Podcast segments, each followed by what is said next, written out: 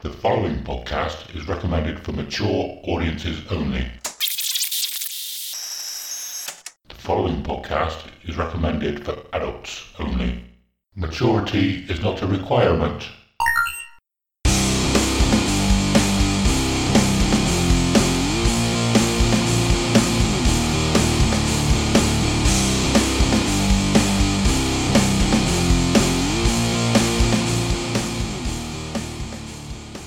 Hello, and welcome to episode 10 of Dear Download, a podcast where we get to share our most intimate and treasured memories of Download Festival. We'll talk about each year, the bands we saw, the bands we missed, and everything else noteworthy that happened across the weekend. Also, we'll touch upon any news, other festivals, and the music industry, past, present, and future. This week is a bit of a Roadrunner special. I'm Adam, and I'm here with Simon. Hello and good day to you, sir. Hello, how's it? How you doing, man? How's your uh, how have you been the last couple of weeks? Yeah, not bad, mate. Not bad. Chilling, really. Just working. Yeah. Doing not doing much else, really. Yeah, like just preparing for Halloween. That's it, really. Uh, well, me and Vicky went away to a nice little cabin in Somerset. That was lovely. Just you know, no no phone signal, no TV, not even 4G.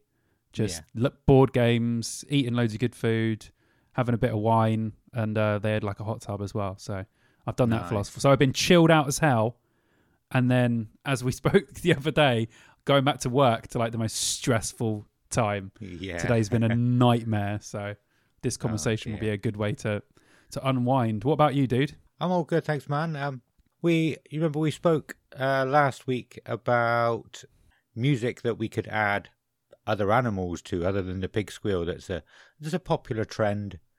Yeah. Uh, at D and D last week we um we had a mammoth and a giraffe. I was I was planning on looking up what a giraffe actually what a giraffe actually sounds like, but I, I never got round to. It. Obviously, nobody knows what a mammoth would have sounded like. I have no idea what a giraffe. Do giraffes even make noise? I don't know. I don't know. Yeah, that's a good point. I, don't, I actually don't know the answer to that at all. Yeah, no yeah. idea. Or we're just being dumb and everyone else knows and we don't. Maybe. Yeah, possibly can't believe you were in Somerset playing board games. Yeah. And I didn't know about it. Yeah. It's playing board games about you. Actually, uh, we were playing the official download Monopoly. Um, so I know how sad am I? Take a download game out as well. Like, yeah, there's a reason why I didn't ask. All my friends already think I'm sad. It's like you do a podcast about download, you wear download merch, you got download posters in your house, you got the fucking thing. It's like, it's like oh, you're so sad. I'm like, well, well, fuck you. Jealousy will get you nowhere. Oh, it's nothing to do with download. It's the monopoly part. I, I was going to say there's a reason why I didn't ask is because I would I would get angry, turn green, and my elitist would come out. uh, board game elite. No, I, I'm not. But there are a lot of elitists in uh, in the board game. Yeah. Well, we brought um, industry. We had the logo game. Yeah. Where it was all about British logos and stuff. So that was quite fun. We had the download Monopoly and we had Cluedo. So we were going classic. Cool. Yeah, very classic. Do you know Monopoly is like almost hundred years old, or probably more than that. Doesn't surprise old. me, dude. Yeah, it's yeah. all it's it's cool. Uh, uh just weird. That's really weird. I was on the phone to my mum at lunch, and she was talking about how crazy how crazy it is that there's so many versions of Monopoly. Like pretty much any big franchise you think about in like TV or film or just any of that sort of realm, yeah. there's a fucking monopoly for it. Like yeah. everything has a monopoly. I mean, it's crazy that I don't know how much download paid for the monopoly license because it has to be made by is it Hasbro that I think it probably is Hasbro, yeah. Yeah, so so if it is them, how much would you actually have to pay them to manufacture the game because it's obviously all licensed and stuff like that. So yeah. I, I, thought that was a weird thing because I don't know how many they made. Um, I know it's sold out on their website at some point, so people must have bought them. Um, it was only thirty quid, so it wasn't like really pricey. But it's it's awesome. It's so sick. Like it's proper specific download. I thought yeah. that's so cool. But how much did they pay to actually get the license for it? Yeah, that's interesting. Whether they they they have to pay like you said, Hasbro to make it, or say we'll give you money and we'll make it. Like have to source their own like factories yeah. themselves. Yeah, yeah. Interesting. Weird. Uh, it'd be good if we got the answer to that at some point. It If I ever speak to uh, Mr. Copping, I'm going to ask him. There's a, I, I saw a, a Poundland Monopoly the other day. It's fucking awful. Yes. He's had everything. Uh, I have, I do have a Monopoly in my collection. Uh, I've, I've got Which I- version is it? The Game of Thrones Monopoly. Yes. see? Yeah. Okay. Yeah, It's fair enough. It's fair enough. cool. I bet that was a big seller. Probably was. Yeah, I reckon. I reckon that Harry Potter would have sold a shitload. yeah, Possibly the Doctor Who one just in Britain, and then the Marvel ones probably sold like crazy. Because obviously, if you're going to play Monopoly with the kids, best way to get them to play it is you know buy a Marvel one or you know whatever the kids are. Not that just kids watch Marvel films because I do obviously and like, Yeah. do, but I mean like you know it's targeted towards kids. It's a good way to get kids to play Monopoly or whatever. So yeah, yeah. It's crazy. Like I remember somebody in work saying their son was like obsessed with Marvel, and that was when Soren was a bit too young for it. And I thought it's all fighting. I don't know if I want to get him to get into it, but it's just natural, I think, for all kids to go into that. I suppose because there's so many different characters, there's so many different characters to relate to. They'll, you know, they can Yeah. relate to a different one. I, I expect all kids just love Spider Man. I don't know why, but Soren has yeah, arguments. it's just cool. It's just cool. Like yeah, I, I like if I was a kid. If Marvel was this big when I was a kid, I definitely would have been into Marvel, like a hundred percent. Yeah, Like th- Oh, this I- was exactly the sort of thing I was craving to happen as a as a kid. Like, Yeah. we had loads of sick shit, like you know, late eighties, early nineties. We had so many good cartoons, loads of good movies. But to have Marvel then would have been amazing, like Yeah. incredible. Yeah, I remember hearing actually. Um, it was a little while after the the films started coming out. Um, someone said like, if you had told me twenty years ago that Iron Man and Captain America would be the two biggest superheroes in the Marvel Marvel films, you would have said fuck off. Like, then they won't be Yeah, because yeah, yeah. they uh, like well, that, I think there was one. Well, there was probably a lot of big games and comics, but the one game I remember didn't have Captain America or Iron Man. I think it was Wolverine, Cyclops, Storm. yeah, yeah, uh, yeah. X Men was one? huge. Yeah, yeah, Yeah. yeah. X Men was like the one. Yeah.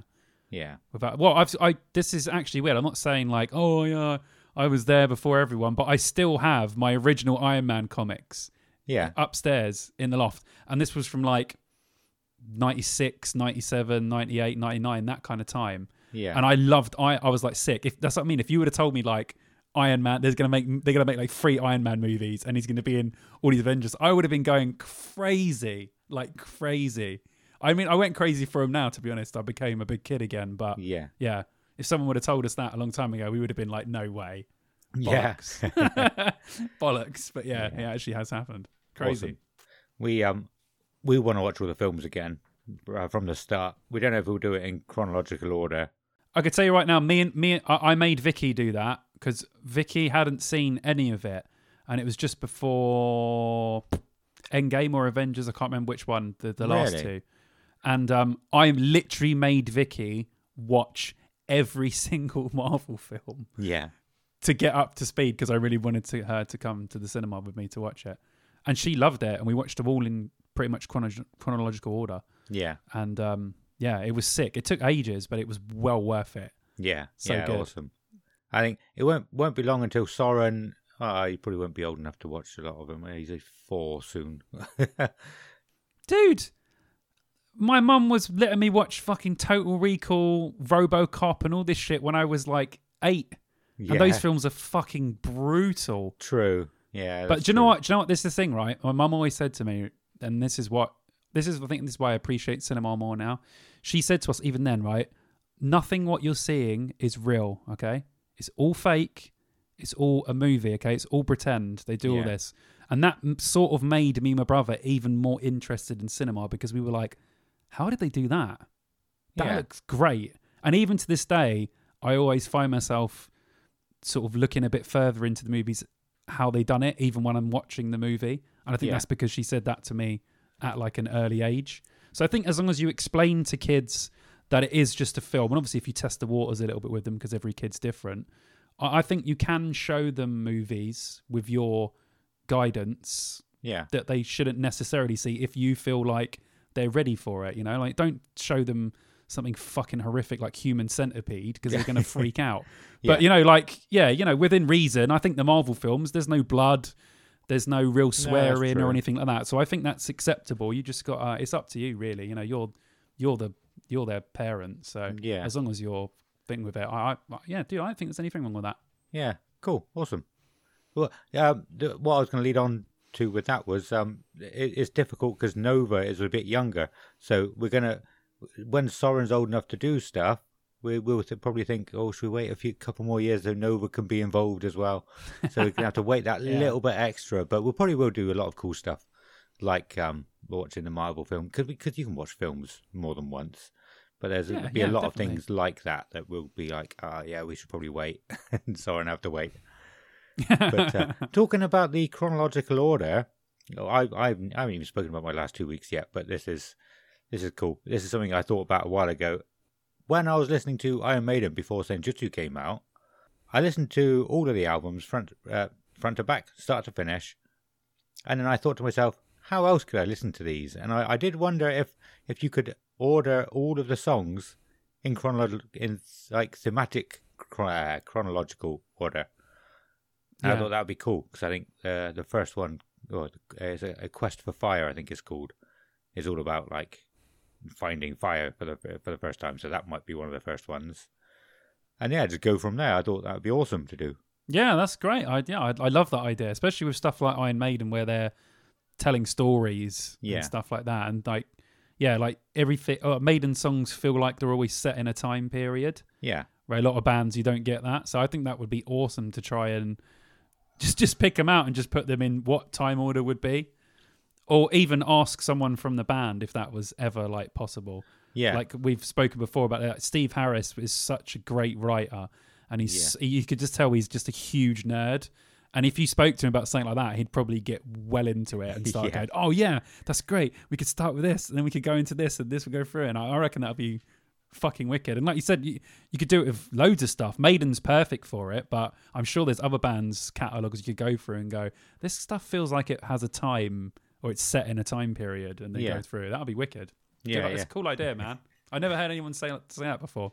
Yeah, I, I, I like, cool. I like to keep, keep this going. Keep thinking of new things. Yeah, yeah, yeah. Keep think, keep thinking it, man. If I come up with some in, in order for any band, I'll let you know. cool. What else was I going to say? Oh, I said to you yesterday that we, because I asked you if um, you've been watching Squid Game. We uh, jumped on. Like, like I said, it feels like we've got to it late, even though we're only like a couple of weeks behind everybody else. Yeah, And we had, um, we were going to watch the last episode yesterday, or la- last night. Um, we watched two episodes last night, and we still got two to watch tonight. I, I had it wrong. I thought Ah. I thought it was only six episodes. So we were watching shit. episode six, thinking this is the last one, and it got halfway through. We were like, "This is a bit slow. How are they? Doesn't. if, I don't know how they're going to finish it from here." And then we looked again. It was about twelve minutes left. We were like, "This can't be right. There- there- There's no way they're finishing it in twelve minutes." So, yeah, we realised I fucked up. Uh, so we're going to finish it tonight instead. Oh, cool, cool. Yeah, but I've heard I, like I've heard great things, and it's definitely on my list of things to watch. But um, at the moment, we're really trying, still trying to sort of chug through Buffy and Angel. Well, we're not onto Angel yet. When we're watching Buffy, and then we're on season three. When series four starts, Angel and Buffy shows run at the same time, but Right. also interlock with each other. People Yeah. from Buffy will go to Angel, people from Angel will go to Buffy. So there's a particular order you have to watch the episodes in for everything to make sense, which Yeah. at the time would have been mental because both shows were running at the same time for like four years. Yeah. So, I mean, I watched them at the time, but not in proper chronological order. So it's going to be interesting to see how you should have watched the show. Yeah. Exactly what we were just talking about with the maiden stuff. Like when you put stuff in the order it's supposed to be, it's interesting because that's not necessarily the way that you consume it. So Yeah. putting it in the order it's actually supposed to is will be quite a trip. So we're trying to get yeah, we're trying to get through that. But Squid Game's on my list. But then after that, um, after we've done Angel and Buffy, um, Vicky's never seen X Files. So I was like, we're gonna have to watch all of X Files now. So yeah, that's and it's all now. on Disney Plus. So Oh, is it Disney Plus now? I thought it was Prime. Oh, maybe they do have it on there. I just saw it that it's all on Disney Plus. Yeah, So. maybe I'm wrong, but uh, yeah, we we started watching that a few years back actually. Again, I never watched it start to finish. Oh, okay. I always wanted to finish it, but we only, we only got to like the halfway through season three, and it just got a bit much because I think I think it was before we had kids, so we were watching a lot as well. so uh, yeah, we, Yeah, there's a lot of freaky shit. You, you can't really watch it with kids. It's a very there's some weird shit that happens on that show. yeah, Yeah, yeah, great, great show, great show, fantastically written, and um, Gillian Anderson and um, David Duchovny just fucking incredible. yeah. But yeah, I, I have heard what like the overall story becomes. I'm not going to say it, but um, well, I'll say it to you. Like, there, there's two sets of aliens in the end, isn't there? I, I never knew that, but I did. Uh, I think I saw that on Reddit once, so I do want to go back and watch it. yeah. Well, uh, that hasn't ruined anything, so it's fine. So if you're listening and you haven't seen the X Files, if you like horror, you like mystery, and you kind of like cop shows as well, there's a bit of that mixed in. Some of Yeah. the stories are quite normal; they don't turn out to be that freaky in the end. Watch X Files; it's well worth watching. Hasn't dated a day, well, apart from some of the effects, but story wise, just as good as anything that comes out now. But yeah, Yeah, awesome. There's two more things I wanted to talk about. Uh, one was the cow that I failed to go back to last week because I, I I don't know if you remember I said I said something about cows and then thought oh we'll talk about that later and I said stick a pin in that and then we know I never I never went back to it. Just- so- we do that all the time. yeah, We go, oh yeah, yeah, we'll get back to that later. Nope, yeah. too many tangents. But uh, yeah, because we were talking about download 2004, and it would have been about the same kind of time. So we used to go down to the pub at on on the Thursday at download every year, and uh, I miss doing that. I really do. Um, it's a long walk though, isn't it? Do, do you know, to be fair, my lot done that a couple of times, and then like the recent years, we haven't even left the grounds of download because I think it was more prevalent when they didn't have a, sh- a co-op, where you'd have Yeah. to go to the co-op and you'd see the pub and you'd think, yeah, let's go in for a couple. So I think it's it probably happens less now. I'm sure there's some people that still do it, but yeah, sorry, Yeah. yeah, continue. Yeah, no, it was nice doing it, and I, I kind of miss it. And um, I think I did actually walk. I think it's a Tesco down there. I didn't know there was a Tesco. We just walked down to the shop, but um, on on the way there was there was there was a like, there was some fields, and there was this massive massive cow in this field, and um, me and a friend kind of kind of got a little bit obsessed with it, and uh, we. I, I didn't realize our mistake until a few years back, but we were calling it the granddaddy of all cows. and, and I, it was, like I said, it was a few years back now, and I, I just sort of, it just clicked, and I was like, I can't believe I made that mistake. Well, I, I can believe I made that mistake in the first place, but Yeah. it's not clicked sooner because How pissed up were you at the time? we were probably sober, Oh, that's even worse. probably. But yeah, I don't know. Around that kind of time, 2004, I was in college. You were probably in, in college or there or thereabouts. I don't know if, if, it was the same where you were, but it was uh, like everybody wanted to be as random as they possibly could in, in college. It was a weird time. Um, Yeah. Oh, yeah. Definitely. yeah, but because, because of that cow, I found a picture of another cow in a newspaper. It wasn't even the same cow, but I was like, I'm going to cut that out and, and put that in my wallet. I just kept it in my wallet for ages. Amazing. That's so good. Yeah, you're right. It was things were really weird. 2004. yeah, It was a weird. looking back now, it's a weird fucking time. yeah, Those early noughties to sort of mid noughties were very strange. but fun. Very very strange. Oh, them. great, Yeah, great, but weird at the same time. Yeah. Um, the the only other thing I wanted to talk about was um, I think I've solved the mystery of what happened to my t-shirts, all of my old band t-shirts. that I said I threw, I thought I threw away. Uh, I'm pretty sure I did now. Ah, Yeah, I know. you say that. but yeah, I was, I was just chatting to the to one of the guys from FestPod on, on Instagram a few days back, and and I sort of said the similar thing. uh, You know, I don't is is an awesome T-shirt that I used to have that I don't anymore. And then I remembered when we uh, we we bought this house probably just over five years ago now. It was a brand new house, and when when we were buying it, the the guy who was showing us around basically he, he told us that the attic is not built for storage. It's not for storage, so we just didn't think we were going to use it to start with. So we were just getting rid of a load of stuff that was just in the way, and and, and now I mean I've, I've boarded some of the attic up now, fucking putting stuff up It's weird that they would say that to you. Yeah, Why would they say that to you? It doesn't make any sense. No. I- maybe, it, yeah, it's because you they have to say that you can't store things up there. Yeah. But that's what everyone uses, unless they you unless you convert your um, attic like a lot of people do to give themselves more space. yeah. You put your shit up there. yeah. I could tell you right now, if if if I put one more thing in my loft, everything in the loft will be in this room really? because there's so much stuff up there. I'm surprised the roof hasn't caved in. It might happen while we're talking. If you just see a load of debris and me hit the floor, you know what's happened. Okay, just just just, just call, call call the fire brigade and just get them here straight away. You already know. You can already explain what's happened. But yeah, that's so weird that they said that to you that you don't want to store your shit up there. Yeah. Because how much stuff did you guys have when you moved? You must have had a load of shit, right? Yeah, a lot of stuff. And Yeah. um, I mean, we got a big house. We got a three-story house, but there's no storage space anywhere.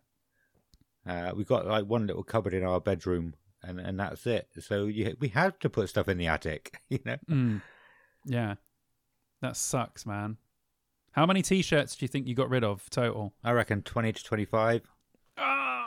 I Dude.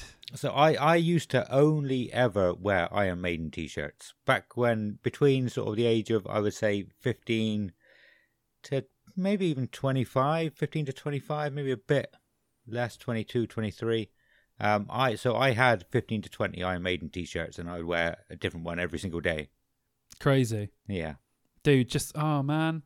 Some of those original fucking shirts yeah gone. yeah Fuck. Dude, oh, that makes me so sad, man. It's eh, especially um the t-shirt we've talked about before, the um what was it? I got fucked at download. yeah that's the one i was talking to festpod about Yeah. Yeah and i've not i i can't find any proof of its existence Uh, I said to you before, I've never and you know, I've I've I get I buy download merch. I got stuff. I've got stuff from 2005. There are like loads of old shit. I've never seen that I got fucked at download t-shirt ever. Hmm. Not once. Not on eBay. Not on Depop. Not on Vinted. Not on um, nowhere. Never seen it before. yeah So that t-shirt was rare as fuck. and I can't even imagine what other ones you had. Like crazy, dude. Yeah, I um, I, I've got a friend who I I think I've said on the on the show before. Uh, we we both wore the same T-shirt to my granddad's like 80th or something or 70th, and uh, so yeah, it, uh, it's Jacob. Jacob, if you're listening, remember to go and look for it because you. He said he he said he he might not have thrown his away. He might still have it somewhere. Oh my god. So yeah, People Jacob, pay good money for that. go and look for it. you might be rich. You're gonna be rich, Jacob. Get the t-shirt. You're gonna be rich. um, cool. Yeah, that was everything. So, uh, any else? Anything else you want to touch upon, or go into the news? Nothing to add. Well, I mean, the the, the biggest news we've got to uh, talk about Vicky Hungerford, I guess, don't we? With uh, with what's happened with her over the last few days. Okay, what happened? What happened, Adam? Tell the people what happened. Cool. So, uh, this isn't the exact wording, I can't remember, but basically it was something along the lines of the world's gone mad. If I get one more email that has somebody's pronouns at the end of it, it's going straight in the bin. That's pretty much exactly what she said. I just got it up. Oh, So, okay. yeah, you were right perfectly. Cool. um, and you can imagine this pissed a lot of people off with uh, Bloodstock being, well, being what it is. You know, they, they've got the Sophie Foundation working with them, which is Yeah. all about being yourself, being yeah, being who you are and not having to pay for who you are yeah, in any way whatsoever. Yeah, any sort of discrimination towards you, color, whatever you identify as, whatever you want to look like. It's like we we were talking about this before. You know, the the reason people love metal festivals and people love the environment, and we feel like we're so safe within our sort of you know unit of people together is because we accept everyone. You know, you've seen people kind of festivals.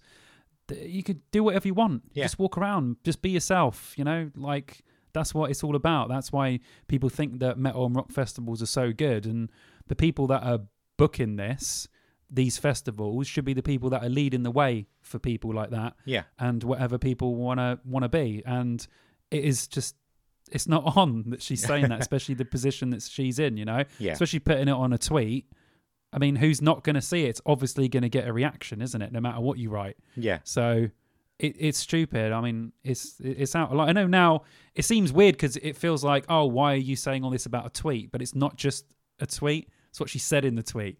And Yeah. this is the person who's booking entire festivals for, you know, hundreds of thousands of people to go. Yeah. Um, and that's that just can't happen. Basically, No. it can't happen. No, it's um, yeah, I just I couldn't believe it.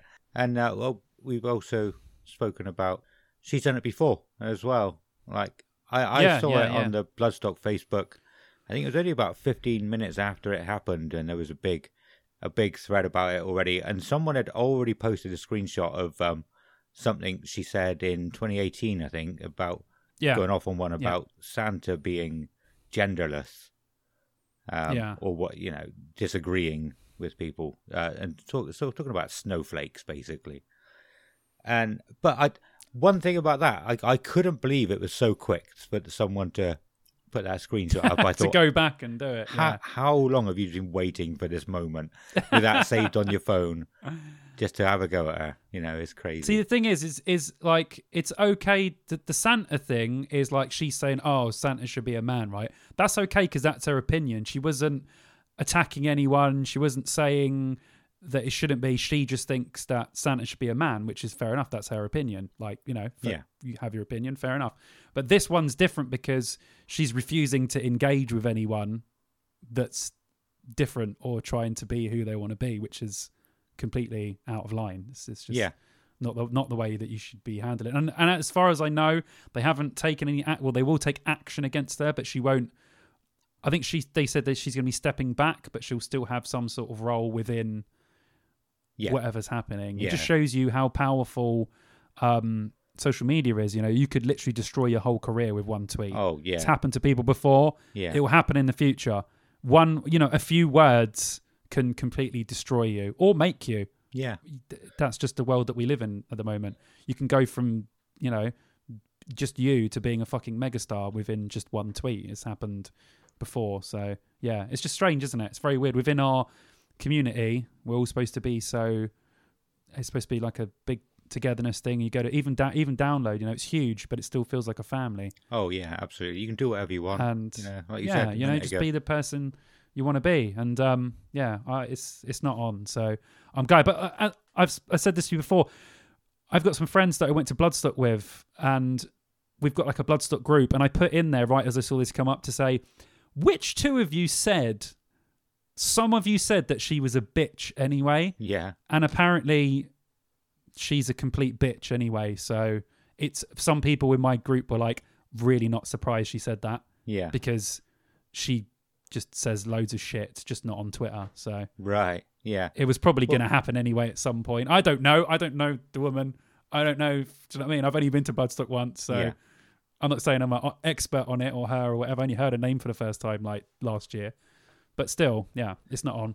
no. Um, and yeah, it was interesting you, you saying that actually, because I, saw it both on the Bloodstock Facebook and the the Download Festival Facebook, and and on the Bloodstock there were there were a few people trying to defend her and and uh, yeah, defend her. I guess is is the best way to way to put it. But um, yeah, on the download page, the majority of the people were saying, "Well, I'm not surprised. you know, she is bit a bit of a bitch anyway." Yeah, So it's funny. It was strange how the two two groups see her. You know, yeah, differed a little bit. yeah, Well, it would be the same. You know, what if someone said tomorrow that, you know, Andy Copping had said something really bad about someone, yeah, and we would be a bit more like, because, you know, he's been the guy mainly in charge of download, you know, Yeah. the main reason we do this podcast. So that would affect us in a different way. And I'm sure the people that have been going to Bloodstock since its inception probably would feel the same way about it. So yeah, yeah, it'd be, it'd be difficult. But yeah, but anyway, yeah, let's not talk about let's not talk about it too much because we could go off on loads of tangents. But yeah, it's not on, and you know, in this community, you should be who you want to be, be called whatever you want to be called, identify as whatever you want. You just you you do you.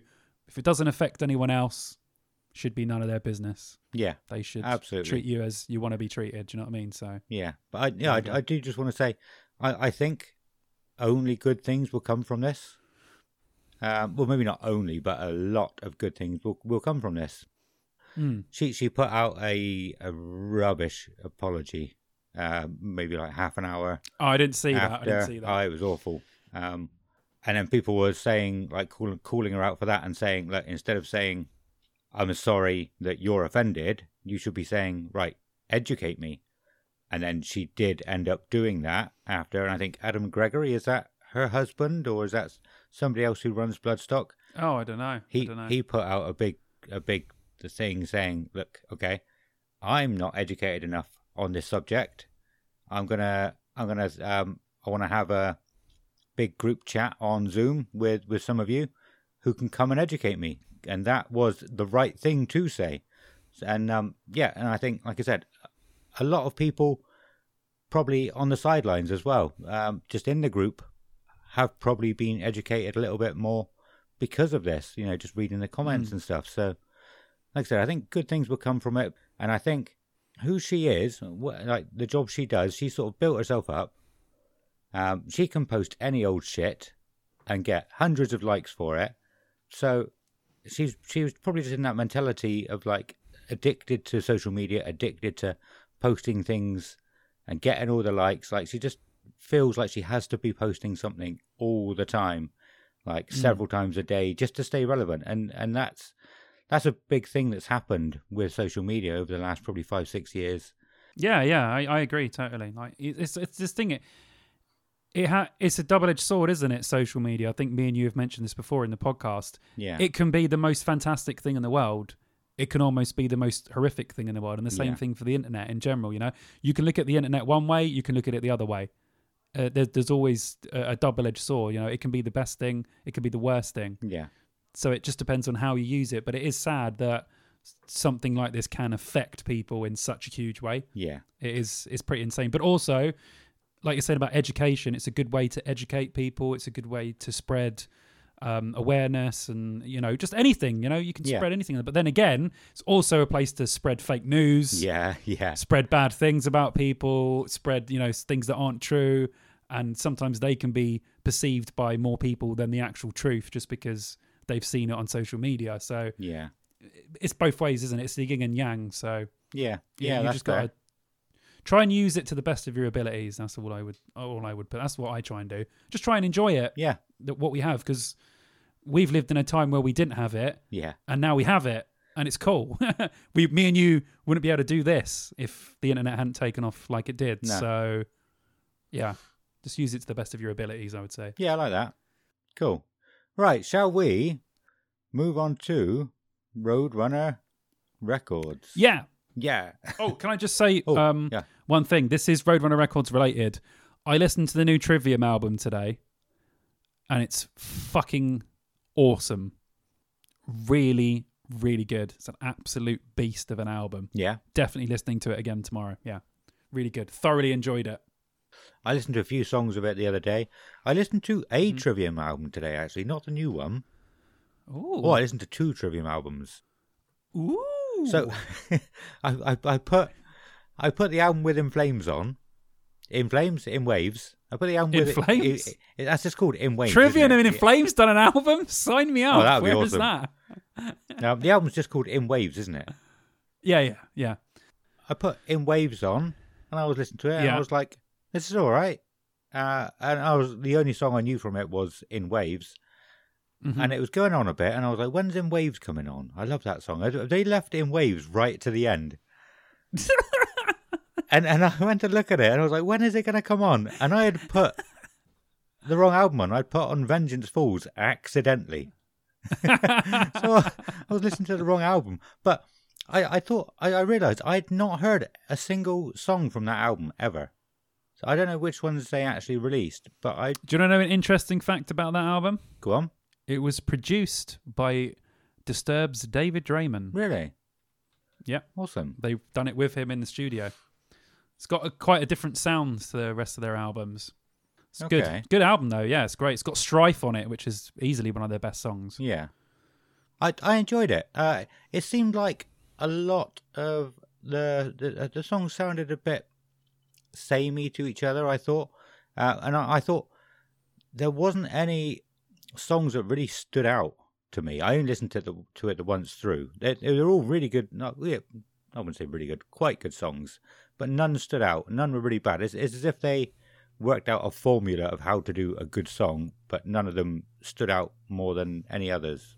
If you look on Trivium lists, that album is for fans not you know not not bad, but it's Yeah. one of the ones down the bottom. People liked it, but they weren't. They didn't think it was great. Yeah, So they probably have the pretty much the same feeling. But there is some good singles on it. Listen to the song Strife again. It's Okay. really good. Yeah. I'll see That's if a I really cool track. to today. Um, and I, I will check out some more Trivium stuff because they've like well, In Waves was old now, isn't it? It's a really old. 2011. They've like four or five albums since then. yeah, I yeah. had no idea they'd had that many. I was like, probably had like one since In Waves, maybe something. I'm awful.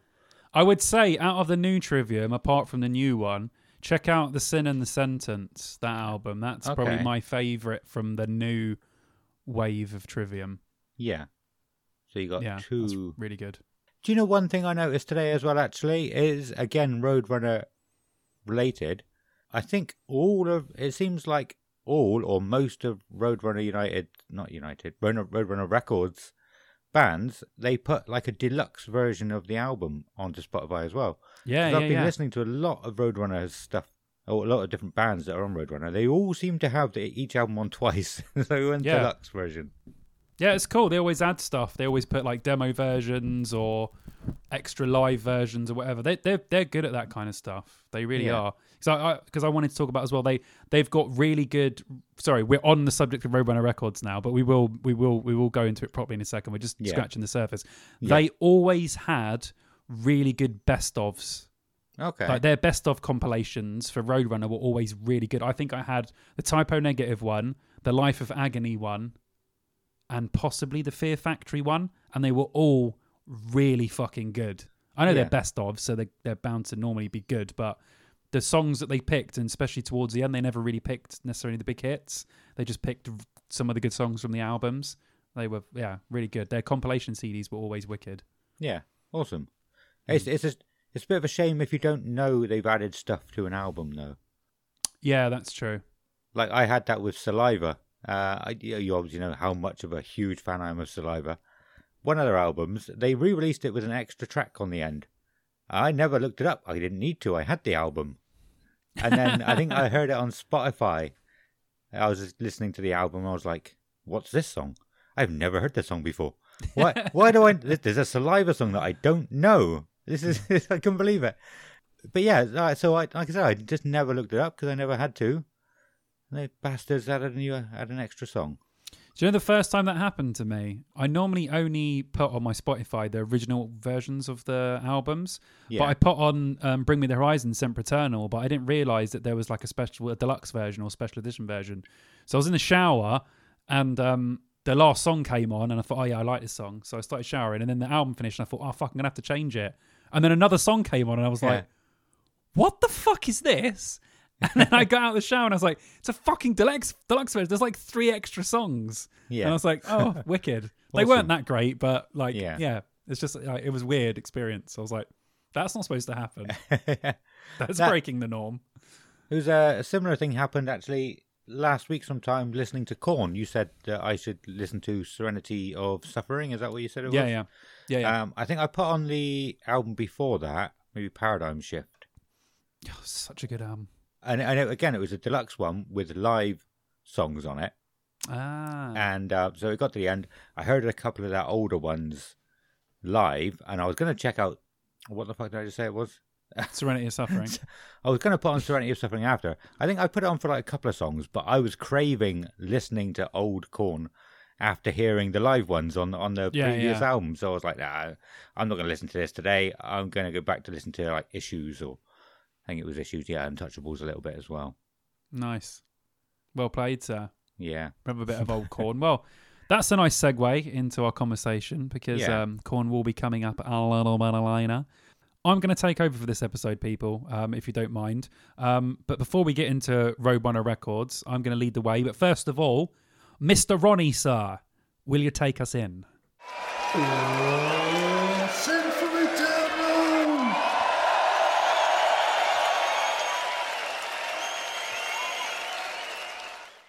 Thanks, Ronis, for Ronis, um, yourself. Ronis, Ronophilis, Ronophilis. Thank you, Ronophilis. Um, yeah, so today's episode's all about Roadrunner Records. So if you don't know what the fuck we're talking about and you're listening to this going, I don't know what that means, Roadrunner Records are were a record label and still are a sub record label and they released a fuckload of good music um, in the 80s 90s and up to today so that's what we're going to talk about so first of all i'm going to give everyone a little bit of history on the label and um, then we'll run through exactly why we're doing a whole two episodes about it because this episode mystery twist is going to be split into two parts and i'm not going to tell you when it's going to split into two parts we'll let you know when you need to know. Right? Good. Right. Okay. So, Roadrunner Records is currently a record label, but they were a record label from the years of 1980, which means that the record label itself is what's that? 41 years old. So it's a it's been around for quite some time. Not quite as much as some obviously have been around since like the 50s and 60s, but for a metal label, that is pretty cool. So originally, what the point of the record label was they were releasing metal, heavy metal, and rock stuff, but they were releasing US music in Europe. So there was no distribution label at the time, or there were a few. So what Roadrunner were doing, instead of producing their own music um, or signing bands or anything, they were literally taking bands that were already signed and distributing their music to people in Europe. So they were responsible for the first few Metallica albums. I'm not quite sure up to what. So I'm probably just thinking, you know, like Kill 'Em All, Ride the Lightning, and probably maybe a few others. So that's quite a big deal because people in Europe would have been getting their Metallica fix through Roadrunner, and obviously at that time, that's when Metallica were obviously probably more of a cult band at that point, but they were probably starting to find their feet and stuff. So that's quite a cool concept to think of. That's how they started, and as this conversation will go, the the, the model changed a hell of a lot, and um, a lot of money was finally involved in the whole record label. But we talk about that a bit later. So I'll just run through some notable acts. So this is just an overview of probably their, I would say, biggest selling acts or most well-known acts. So acts that have been on the label, past and present, include Slipknot, Machine Head, Killswitch Engage, Sepultura, Korn, Fear Factory, Type O Negative, and Nickelback. So in there, some huge names that I'm sure a lot of people have heard. Um, so this record label was responsible for basically not so much in the 80s. They released a lot of good stuff in the 80s, but 90s and 2000s pretty much being the leading force in metal, um, metalcore, and alternative stuff. It was insane how much effect this record label had on the music industry. So I'm just going to tell you about what in, what it is today. So today, as of 2010, the record label was sold to Warner Music Group for 73.5 million dollars, which is an insane number for a label that started just as a distribution label, literally just giving music to Yeah. different continents. That is absolutely insane. So they still function today as a sub level sub genre of the Warner um, Elektra music division. So they're like a sub label now. They still have people, they're still releasing records. Like I said, I just spoke about the new Trivium record released through Roadrunner. It's been blown off the board. Everyone loves it, critics and fans. So they're still kicking it today. So yeah, I mean, isn't that is a crazy amount of money, right? Like seventy three point five million from just starting. I mean, obviously Yeah, it's, it was yeah. you know it was 2010, so it was quite a long time after. But just to starting as just a distribution company and making 73.5 million must have been insane. Yeah, like Roadrunner was massive. You know, no other Yeah. record label was as prominent as as they were. You know, people didn't really know. Well, I was, people would have known who who their favorite bands were signed to, but like if you were signed to Roadrunner, it was a much bigger thing. Definitely. Huge deal. I think it was a huge deal. I mean, especially bands f- like from mid 90s to mid noughties, if you got signed to Roadrunner, you must have been leaping in the air because Yeah. they done everything they possibly could to get these bands like magazines music videos adverts on the music channels like uh, you know early days of social media they were pushing stuff they were doing dvds this like they were really pushing a lot of these artists some more than others which we will speak about later on. Um but yeah but you know they're they're responsible for a huge chunk of that time. If- people will probably when we go through some of these bands they'll be like oh shit i didn't even realize that they were on roadrunner records.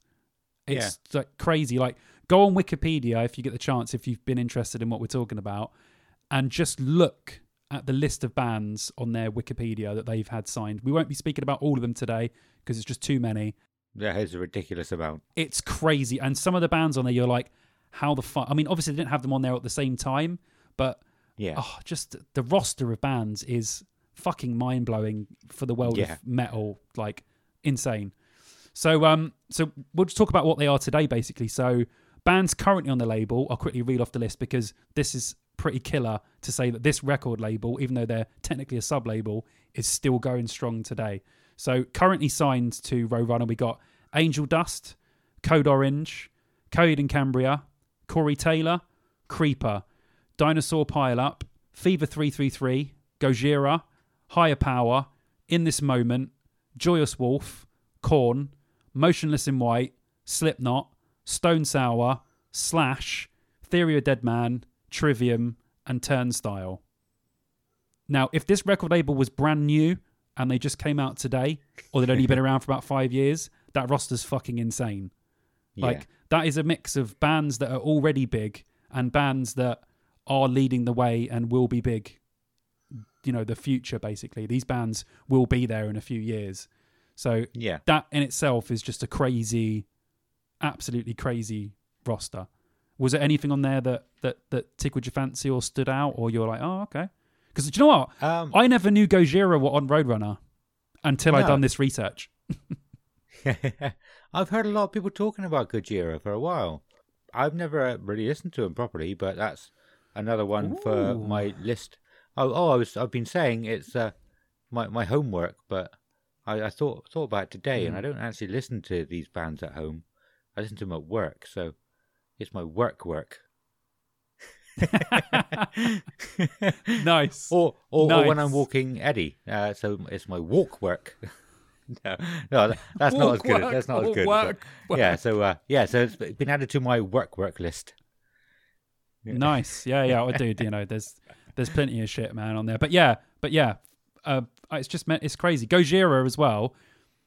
Whenever I think about Gojira, I think shit. I should have been listening to them ages ago. My friend Aston in like 2012, he said there's two bands you need to be listening to right now, and it, this I saw this guy could see into the future because these bands are huge now. He said you should be listening to Gojira and Ghost, and both those bands now are fucking massive. Yeah, And this was like 2012 when he was like, "Yeah, dude, the other day I went to see Ghost," and he's like, "Yeah, the other day I went to see Gojira." And I was like, "It's just crazy how he told me to listen to those bands." I didn't. I didn't listen to Ghost till like I don't know 2014, and I didn't listen to Gojira till like a couple of years ago. So I wish I'd got in there earlier. But still, yeah, I think Gojira definitely worth a listen. But yeah, I was quite shocked that they won Roadrunner, but apparently for the last two or three, they have been on Roadrunner, which is their biggest album. So so that's cool. But yeah, anyway, it's it's it's a great list, and um, you know, bands like Code Orange, Creeper, Dinosaur Pileup, Fever Three Three Three, um, Higher Power, uh, Turnstile, bands like that. They're the bands that are they're coming out now. You know, they're they're the ones you see them on all of the um, lineups, and you know they all- they all play download and stuff like that. These these are like the br- new breed of the future. That's you know people might surpass them, but these are the ones that have started the seeds for what you know our sort of genre of music is going to be in a couple of years. yeah. I I've not not actually heard of a lot of them before, so uh, worth checking out. have to check them Well, out. I'll, well, I'll yeah. talk about higher power a little later on because they're sick. Yeah, uh, sure. Code Orange are definitely worth listening to as well. Yeah, I'm sure you've mentioned higher power before. Yeah, yeah, they're I didn't know. more than worth. I didn't know. In this moment, we're on Roadrunner. That's uh, that's Kelly's favorite band, or mm, I would say second favorite to the Used. Oh, I fucking love the used. I think she did she. She went to America to watch them Wow, to do sick. like a cruise. Oh, what was it? I can't remember what it was called, but like You basically get on the boat and they play all the songs, all the sets on the boat. I think they do three days of music. Get to a Yeah, I've heard about those rock cruises. That's sick. ShipRocked. That's what it was called. She paid a Oh yeah, no, I have heard of that. Yeah, to do that. yeah, And like, yeah. uh, Jesus Christ, how did she afford that? oh, she's got a lot of money. she, That's she, mental. she just, yeah, just saved since leaving school. She Really? Never, yeah, she. I mean, she she always said she went out and did whatever she wanted to do, but just didn't spend her money every week. So it just built Fair up. play to her. I, I did spend my money every week. I spent my money Yeah. payday pretty much.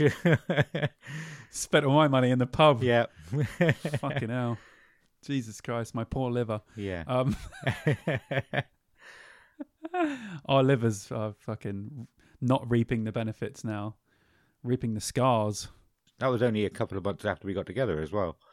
But it was already Oh, really? booked, and I couldn't afford to go. So I, oh, uh, I, I had the week, week booked off work because it was my birthday. It was my birthday week, and we got together. And she was like, "Oh, I'm going to America for a few, for for like ten days."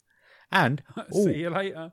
like the day they left, I, I this is this is going massively off. This is not Roadrunner, but It's fine. the day they left, I noticed that Saliva and Cold were playing a gig together it's somewhere in Orlando, and I was like, I would love to go to that. Like I've never seen either of them, two of my favorite bands growing up. Like I might just get a flight out to to go and watch them and then come back with you. How sick would that have been? oh, it would have been awesome. Yeah. Sorry. Yeah, man. We, we talked about Cold on the last episode, and I hadn't. I said I hadn't listened to Cold in ages, so Yeah. Did they're on my list. have you listened Yeah. to them since? No, no, no, no. They're, I, I, I told just like you. I've got. Well, I've got. I don't know. Half work, work, half homework. Right. It's not quite all work, work, but they're on my list. Cool. So I will. I will go back. I promise. Cool. Um, yeah. So what we're talking about. Yeah. So Apologies. ba- So you know. So this label is still going strong. You know, even though they're you know they're probably not reaching the peaks of what they did. Yeah. still a label that's releasing. You know, the last Slipknot album done really well.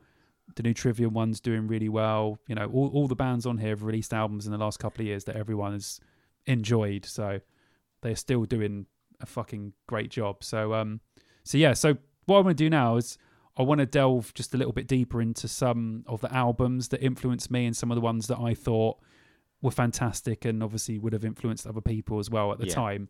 Um, but before I say that, with physical media, you'll know this, and the people that I want, don't want to say older people because that makes us sound old. We're only like mid 30s, but people of a certain age will remember a special feeling that you got when you went to go and buy a new band CD. And we've we've talked about this loads on the podcast. Yeah. Um, because it's yeah, it's just something that, that that always crops up when it comes to buying music.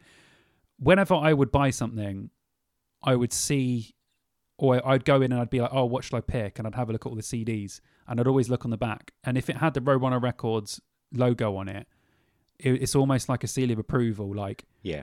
probably 99% chance I'm going to like what they've done here because they don't put out shit. Yeah. like there's no shit on Roadrunner. Like it's all decent. So that would happen to me a lot. And um, it was just cool to see that on there and be like, yeah, I'll buy that. Like, I just buy it. Like, I, Yeah. di- I had no money. I could only afford one CD. But if I had Roadrunner Records on it and I hadn't even heard of the band, I was most likely gonna gonna like it. So and that worked out literally. Night. I, I can't remember me ever buying anything from anywhere that had Roadrunner on it that I didn't like. So yeah, I say 99%, but for me it was probably 100% at the time. But yeah, it was a great feeling getting a CD. It's just I bet it was to was. see it, pull it out, just oh, so good, man. I missed that so much. Wasn't very often I could do that. I had to leave yeah. my Oh yeah, we talked about it before. yeah. Yeah. Well, I mean, you don't remember our price, do you? No. Uh, so so wait wait. So what did you? What, uh, so you you had a shop close to you, didn't you? But it wasn't a big one, right? uh, well, yeah. It wasn't like a Virgin or anything. We over in Taunton. The next, the next town over is Taunton. It's probably, a, I think it's about eleven miles. Um, this was before either any of me or my friends could drive. We could have got trains or buses over. I don't know why we didn't very often. Um, I think we started getting a bus, but that was just to go to the pub, and then we get my dad to come and pick us up. so, so, uh, We don't want to get the train home. Come and pick us up. Uh, but yeah, we never did Good it to go and go and get music. And uh, well, exactly like you said a minute ago, all my money went on the pub when I was, Yeah. when I was younger. I didn't Yeah. think about getting going over to Taunton to get music. No, that's fair enough. Yeah, well, I, I'm from London, so we were treated. We had fucking everything. Do you know what I mean? You, Yeah, you, we had Our Price, we had MVC, we had Virgin, we had fucking just a plethora of stuff. So I was definitely lucky. Like being able to go to Virgin Megastore on Tottenham Court Road, on Oxford Street rather, and just it's just like a fucking mecca back then. It was just wall to wall CDs, posters, vinyls, fucking you know yeah, it was the tit. So I, I I I do feel blessed, especially then when you know Virgin Megastore was proper Virgin Megastore. It was so sick. yeah, But yeah, but anyway, yeah. So w- but we were blessed getting CDs back then because it was a great feeling. Like we talked about, digital now still good. I'm still excited when something comes out, yeah. but I don't quite have the same feeling as having it in my hand. I know loads of people today still buy CDs, Yeah. which is fucking great, but I I can't anymore. I don't have anywhere to keep them. I can't display them. I'm I'm sure you would fucking love my collection of CDs that are in the loft. I probably would. It's, it's it's like a 20 year old collection, and it's fuck. I think it was created curated incredibly, but one day I'll get it out and display it. But in this house, we don't have space for it. So, Yeah. But yeah, anyway, so I'll run Um, through a couple so- of these out. Go on, sorry. Um, yeah, going off of that, I the one thing I have wondered recently is um that I, I'd imagine there probably are bands who who just don't don't bother releasing anything physical anymore. You know, that they'll just do it digitally, and it will save them money. I guess. Yeah, I mean, it doesn't cost a lot to get CDs made.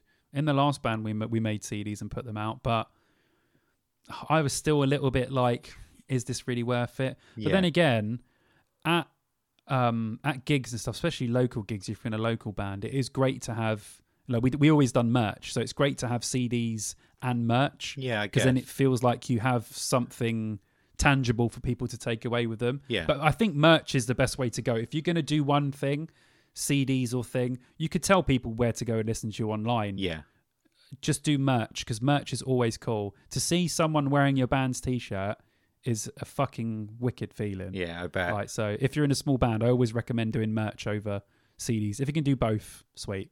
I mean, some bands they they do loads of shit. They do stickers, CDs, T-shirts. Fucking like uh, you go to some bands like merch booths, and you're like, how the fuck did you guys afford all this shit? You're like, there's like 20 people here. We don't play to anyone. How the fuck did you afford all this? I guess some people just have more money. Yeah. so. Yeah, I've just been curious. I, I thought there must be some bands that do it, but it's not something I've heard sto- stories about personally. So I, I wondered if you might have known. yeah, yeah, yeah. Some bands still do. We done it. So yeah, I haven't seen. I don't know. I don't know what we'll do in the future. I have no idea. I, I'm looking Um, forward to hearing your band. Actually, uh, after you after you said you um, gave gave the guys raunchy to listen to. yeah, well, yeah. It was Shane, the other singer. Yeah, Yeah. he said it was sick. Was it was that Well- just to listen to, or to, to say this is what we want to be like? No, it was to be like just listen to because the vocals are really fucking great. Yeah. and um, yeah, he's the screamer in the band, so it was like obviously that f- form of raunchy, and we were like, oh, it sounds really good. I was like, dude, they're fucking sick. But um, I actually thought of you today because one of the guys in the band sent me. So obviously, so if you listen to this, we're not up and running yet. We're still sort of getting our foot in and that, and we're split across Cheltenham and London. So we're doing Ah. stuff over the internet. So it's taken a bit bit longer than what we would normally do. But I got sent one of the new um, tracks today by Harry, who's in the band, and it just sounds like SikTh. And I thought, I thought Adam's gonna fucking love this because I just messaged him back and said, I said, dude, this just sounds like SikTh. I said, this is great for me. I'm up for that. And then Shane was like, yeah, dude, this is sick. We got to get some vocals on this track. I was like, just and because we there's two singers, Yeah, so I was just like, we could just do a SikTh over this, just Yeah. rip off SikTh Oh, entirely over this over this track. And I have even all the rest of the songs. I've been like, yeah, but we could make the vocals more complicated, back and forth. But you know, yeah, we're not just going to do the standard. This is where you scream. This is where I sing. Boring stuff. We're trying to mix it up a bit. And I always use SikTh as an example because Yeah. with two vocalists, their vocals are so interesting. So, um, but I, I thought you'd. I was like, oh, he's gonna love this track. I'll try. I'll try and send you. It's just uh, there's no vocals on it. but, yeah. Oh, awesome. um, Ha- Harry doesn't know that. He's was that's a secret. check with the other guys before fuck you. them. Fuck them. Fuck them. Yeah. Mate, even when we release it, no one will listen to it anyway. So you might as well listen to it. All right, cool. So right, Cool, sorry. so that's all right. No, it's good. I love it. I love the tangents. I do. I, love. I, I- love doing this podcast. I wanted to take it off somewhere else as well, but no, that's. Uh, oh, No, go on. oh, I was just going to talk about um, crowdfunding because we were talking about how, um, like, how how you actually were you saying about having the money to get the merch and everything like that. Yeah. Coming from, I've spoken about board games a lot this this episode, uh, but like having a bit of a board game background. Like, I mean, board games are the, the probably the biggest industry that uses uh, Kickstarter as a whole. So I, I know quite a lot about Kickstarter. I've used it quite a bit, and I, I've been curious about if um i- any bands have tried going down the Kickstarter route instead of going sort of towards the record label instead. Yeah. uh, Do you know what? Just take a step back a second. I was totally blown away when when you said that to me first because I only know kick. I've only known Kickstarter for bands and projects and stuff that people are doing. Yeah, I never even thought about board games. And then when you said to me, "Oh yeah, like it's mainly board," ga-" I was like, "That's crazy!" Like I, I never would have thought that. yeah. Um, but but yeah, but it's just that's crazy that it was just board games. But Well, it kind of makes sense because there, there is a niche market. So going on Kickstarter, they know exactly how many they need to make. yeah, that's true. Um, so they don't want to make like say hundred thousand units and only sell thirty thousand and be stuck with a because they're big as well. It's hard to store. Yeah. them. Oh yeah. Yeah. Yeah. Uh, uh, so um, yeah, they know exactly how many to make, and yeah, oh, it's so good. Yeah. I, some people I, have taken it too far. I think Kickstarter is a fucking fantastic idea. Um, I've done it in bands before. I know other people that have done it, and it, you know, the thing is, mu- musicians don't make any money anymore, and this is what I'd say. Bef- I said this to you before. If it feels a bit like begging, but if you're giving people something from it and something Yeah. that they want, I don't see anything wrong with it. Like when we done it in the old band in Second Self, we said, "Hey, if you give us this money, we'll we're going to record a record an EP. We're going to make hard copies. We'll send you that." And I think we sent some some people paid extra and they got a T-shirt as well. And Yeah. they there was a note. uh, We done individual notes that we'd all written Ah. in each CD, Yeah, just saying loads of shit. I can't even remember. They were fucking hilarious. so everyone that got a CD got a different note from each person. yeah, And when you do stuff like that, it feels worth it. It feels cool because when people get it, you know, there were people taking pictures and sending them to us and tagging us on Facebook and stuff. And that bit felt really cool. But yeah. that's at the end. At the beginning, it really does feel a little bit like begging. When there's something tangible there for people to get, it feels like, wow, it's come full circle. But at the beginning, it's kind of like, can you give me money, please? yeah, I need some money. But in the end, if you if you believe in what it's for, and you know what you're getting, and that's actually what you get, rather than getting you know not getting what you actually paid for, I think Yeah. it's a great idea and something you've reminded me of. And now I might speak to the guys and say maybe that's something we can do in the future. But we're not, you know, we're not a band struggling for money. We all work, we all got decent jobs. But if you're a younger band, or certainly Yeah. two or three years ago when I didn't have as much, I'm not saying I'm rich, but I didn't have as much money as I do now. It was definitely on the cards because a lot of the guys in the band didn't have any money, and a Kickstarter was a perfect way for us to do what we wanted. So yeah. Um, and uh, see, I, I have no idea how much recording studios cost. Do you, do you know? Do you know have a do you know a, a rough price? Say one song. How much would it roughly cost to go and record one song and have it all done without the master? Because that costs lots of money by the sounds of it. yeah, it depends. So we were talk, we were being ultimate nerds and talking about mastering before we started the podcast. oh, was that? Oh, was that before? Oh, okay. That's a joke that people won't get then. Oh, damn it. No, no, we were talking about mastering and mixing and all sorts of shit before. But yeah, um, it depends where you go. You know, it depends what you want. Like we we said to the guys, the guys have said to me in the new band, look, we want to pay, and I mean pay for for the for Yeah. the first EP because we want it to sound really good. Now you can get a good quality sounding recording for not a lot of money. You've just got to go to the right person. It's all about Yeah.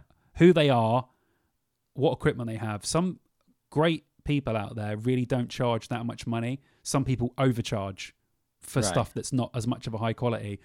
You got to go on word of mouth. You got to listen to other recordings they've done. Don't never just go to anyone to record and just go without no reference because you could get something fantastic, but you could get something fucking awful. So it Yeah. honestly depends, dude, on what Okay. you want, what you can afford, really. You know, we, we yeah afford what you can, and these Kickstarters, that's like we're talking about. If you don't have the money and you want to go a little bit up, you can say to people, "Look, give us some money, and we'll we'll record something fucking wicked in a decent studio." So Yeah, it all depends. Yeah, it's all relevant to your situation at the time. I would say. yeah. I think uh, obviously you'd have to start small. You wouldn't you wouldn't start a band and then two weeks later go all right. We're going to go on Kickstarter. Uh, we Kickstarter, and we're going to try and raise twenty grand. You know. Yeah, yeah, yeah, yeah, yeah. You go on, you go right. We might have a few fans. Let's try and go for two hundred quid and see what we can do with two hundred quid. And like you said, you got to give them something for it in return. It's not just giving you money to make it. It's giving you money to make it for them, but you get the extra to make it for others as well.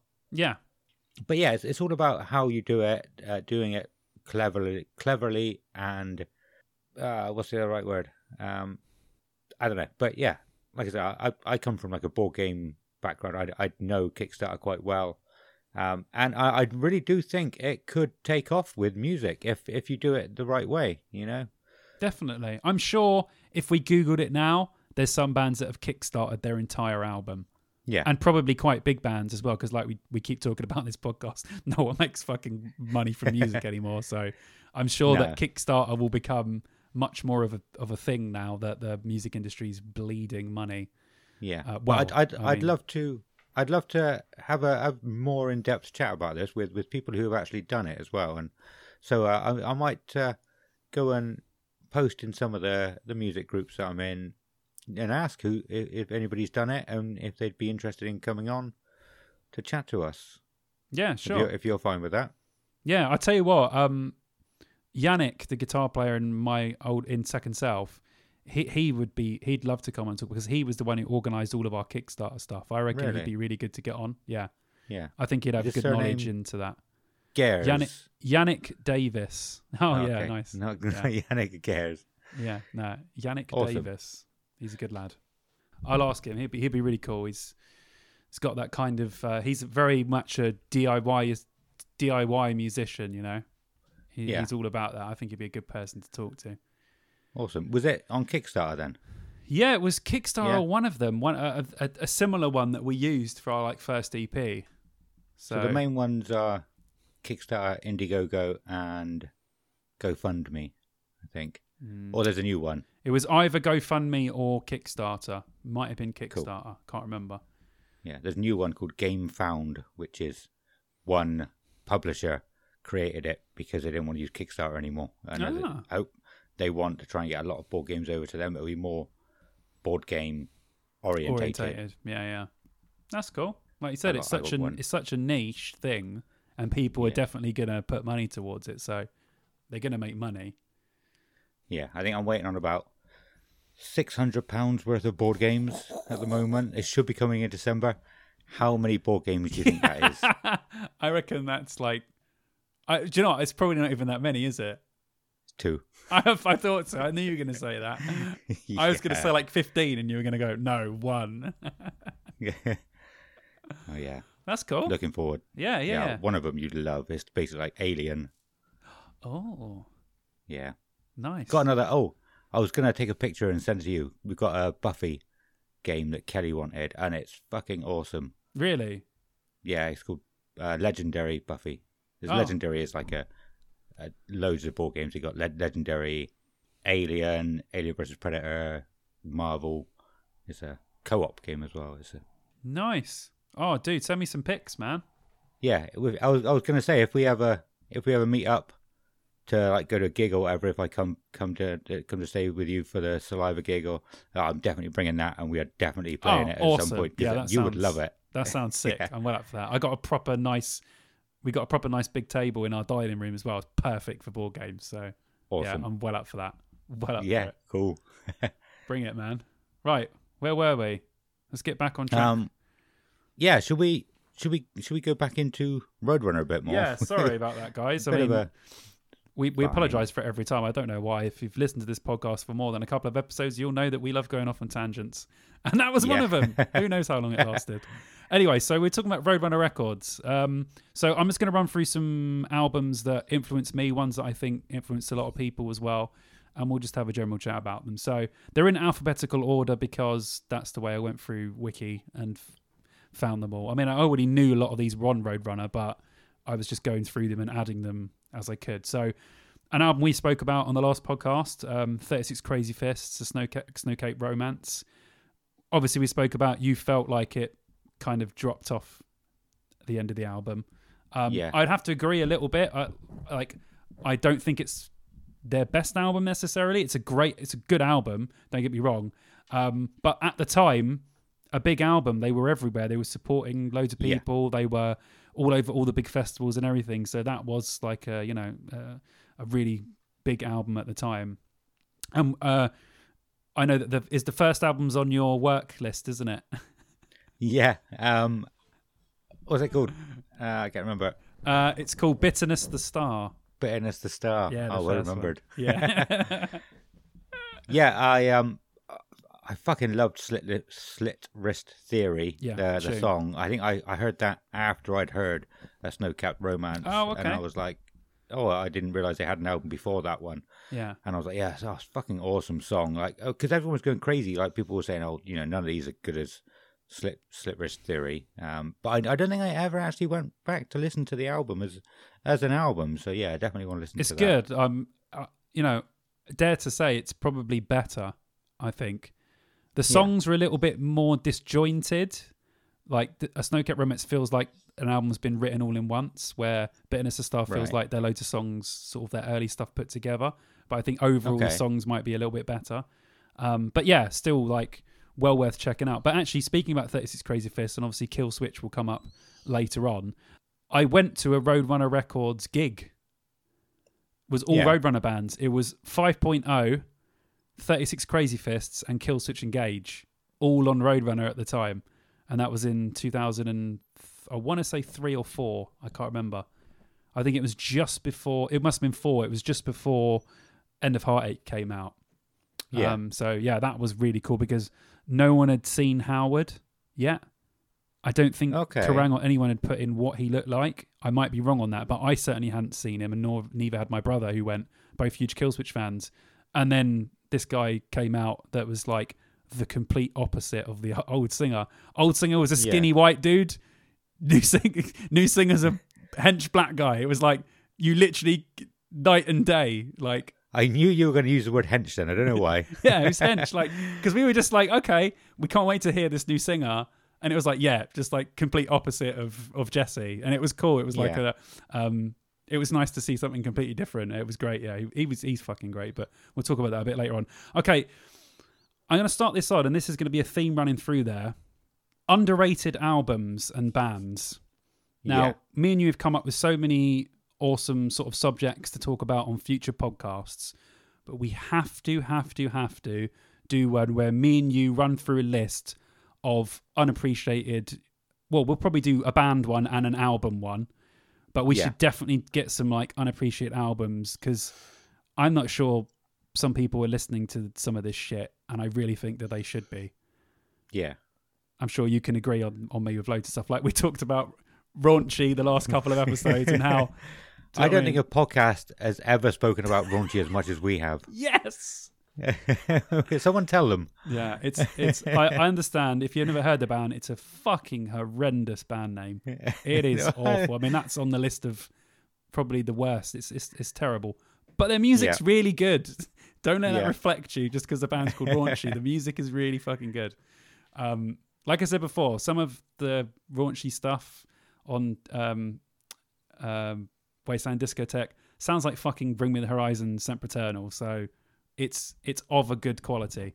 Um, but yeah, but anyway, okay. So yeah, we're definitely going to do an episode on. Uh, we'll do a separate one on bands, like as a whole, Yeah. and then we'll do another one on like a. Me and you will get ten versus ten, kind of like we Yeah, did we'll for the Iron Maiden one. Yeah, I was going to say that we have to do a top ten because we've spoken about wanting to do more, but we there's probably not many bands. Spe- alliteration again. I can't do two s's together. Bands specifically that we can do. Uh, Yeah. So yeah, it might have to be just like top ten all-time albums, top ten underrated bands. You know, it's good. Yeah, yeah, yeah. I think that would be awesome. you Yeah. know. Oh, dude, def- definitely. I think it's a great idea, and we'll we'll we'll hundred percent do that in the future. You can quote Yeah. us on that. Um, but anyway, yeah. So so this would go in as a band and an album. Underrated for me, a band called Anyone, um, and the album's Anyone. But I think all of their albums are fucking great. But yeah, a band that's really not appreciated, or when you think of Roadrunner, you don't think of this band. I don't think they were pushed very well by the label at the time, and we'll go into that again, as I said before, a little bit later on, that some bands were pushed more than others for various reasons. I'm not quite sure why, but this band really wasn't put on a pedestal like a, a lot of them were, and um, they should have been because it's um, very fucking good. But we'll talk about that another time. Um, Chimaira, Pass Out of Existence. Um, sorry, Sorry, yeah. I, I, I have never ever heard of anyone yeah, see, ever. there you go. That says it all. Uh, And Yeah. I think when you listen to them, you're going to think, "Holy fuck!" More people should should know Yeah. about this band, which is it's a shame when it comes to stuff that when great music isn't appreciated by as many people as it should. But um, but hey, someone else might listen to it. I think it's shite, but it's just my opinion. Um, but yeah, Yeah. Chi- Chimaira pass out of existence. Obviously, Chimaira released almost all the albums of Roadrunner, I believe.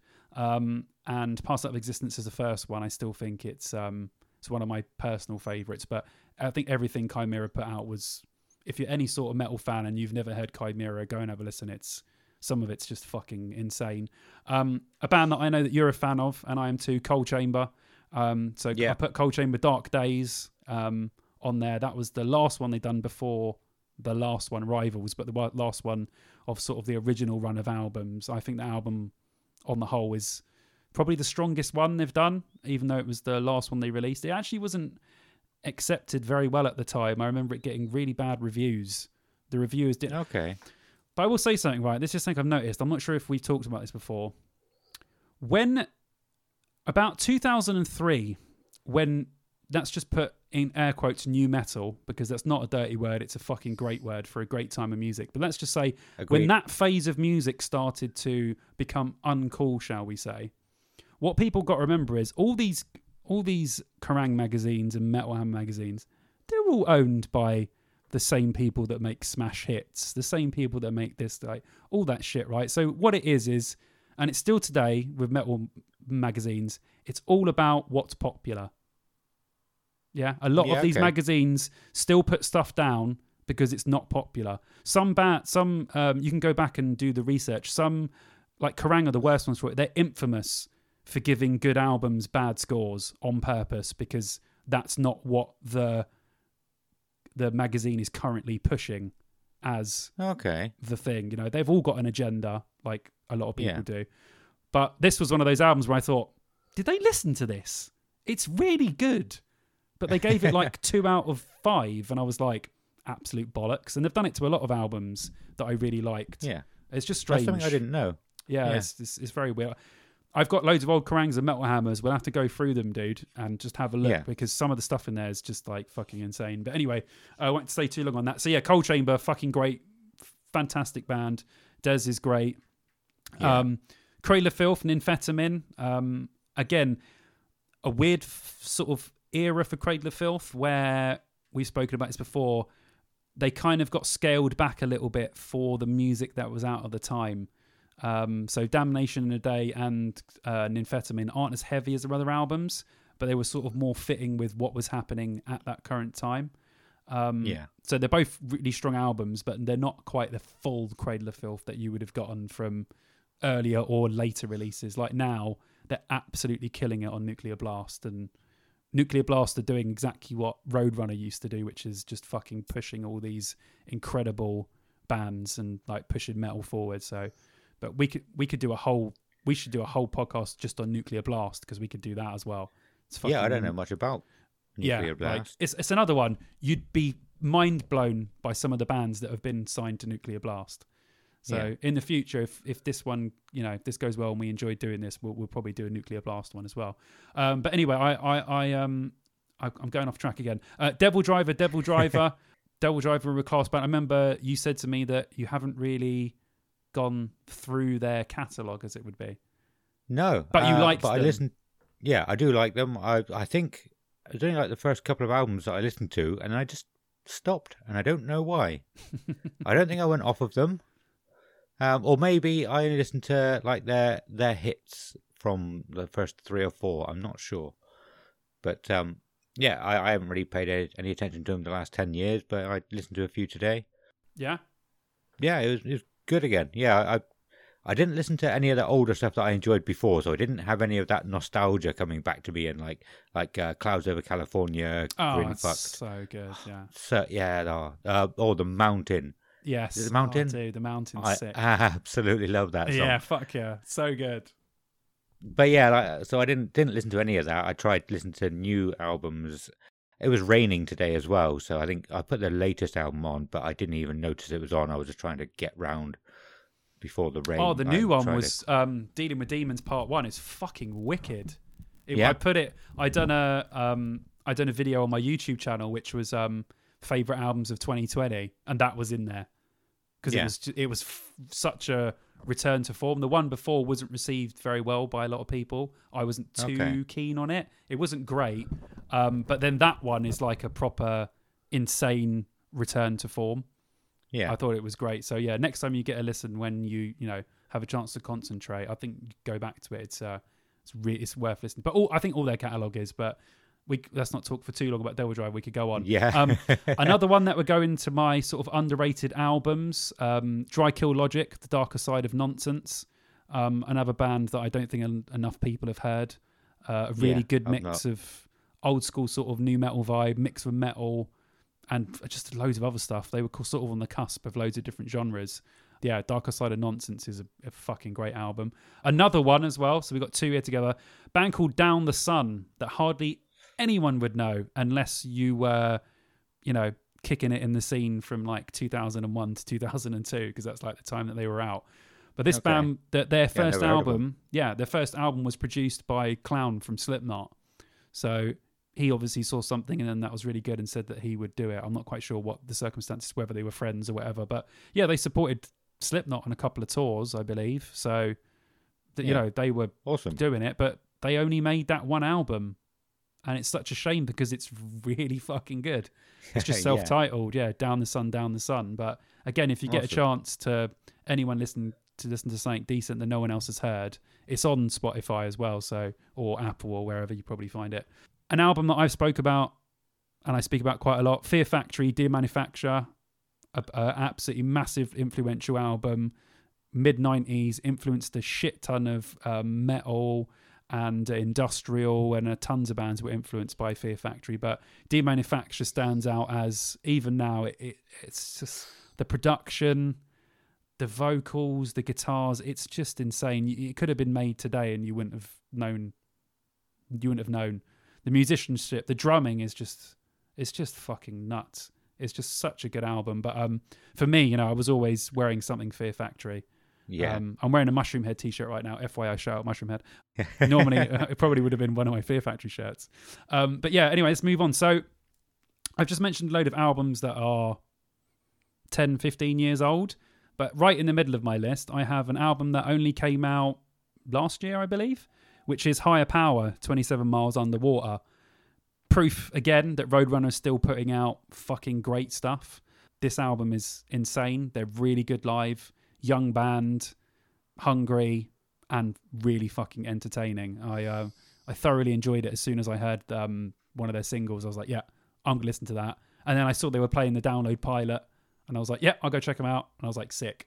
And I've spoken Awesome. about these bands before, but I would say Higher Power, Holding Absence, and Sleep Token. These are bands that I can see they're going to move up and up and up and up and up the list on download.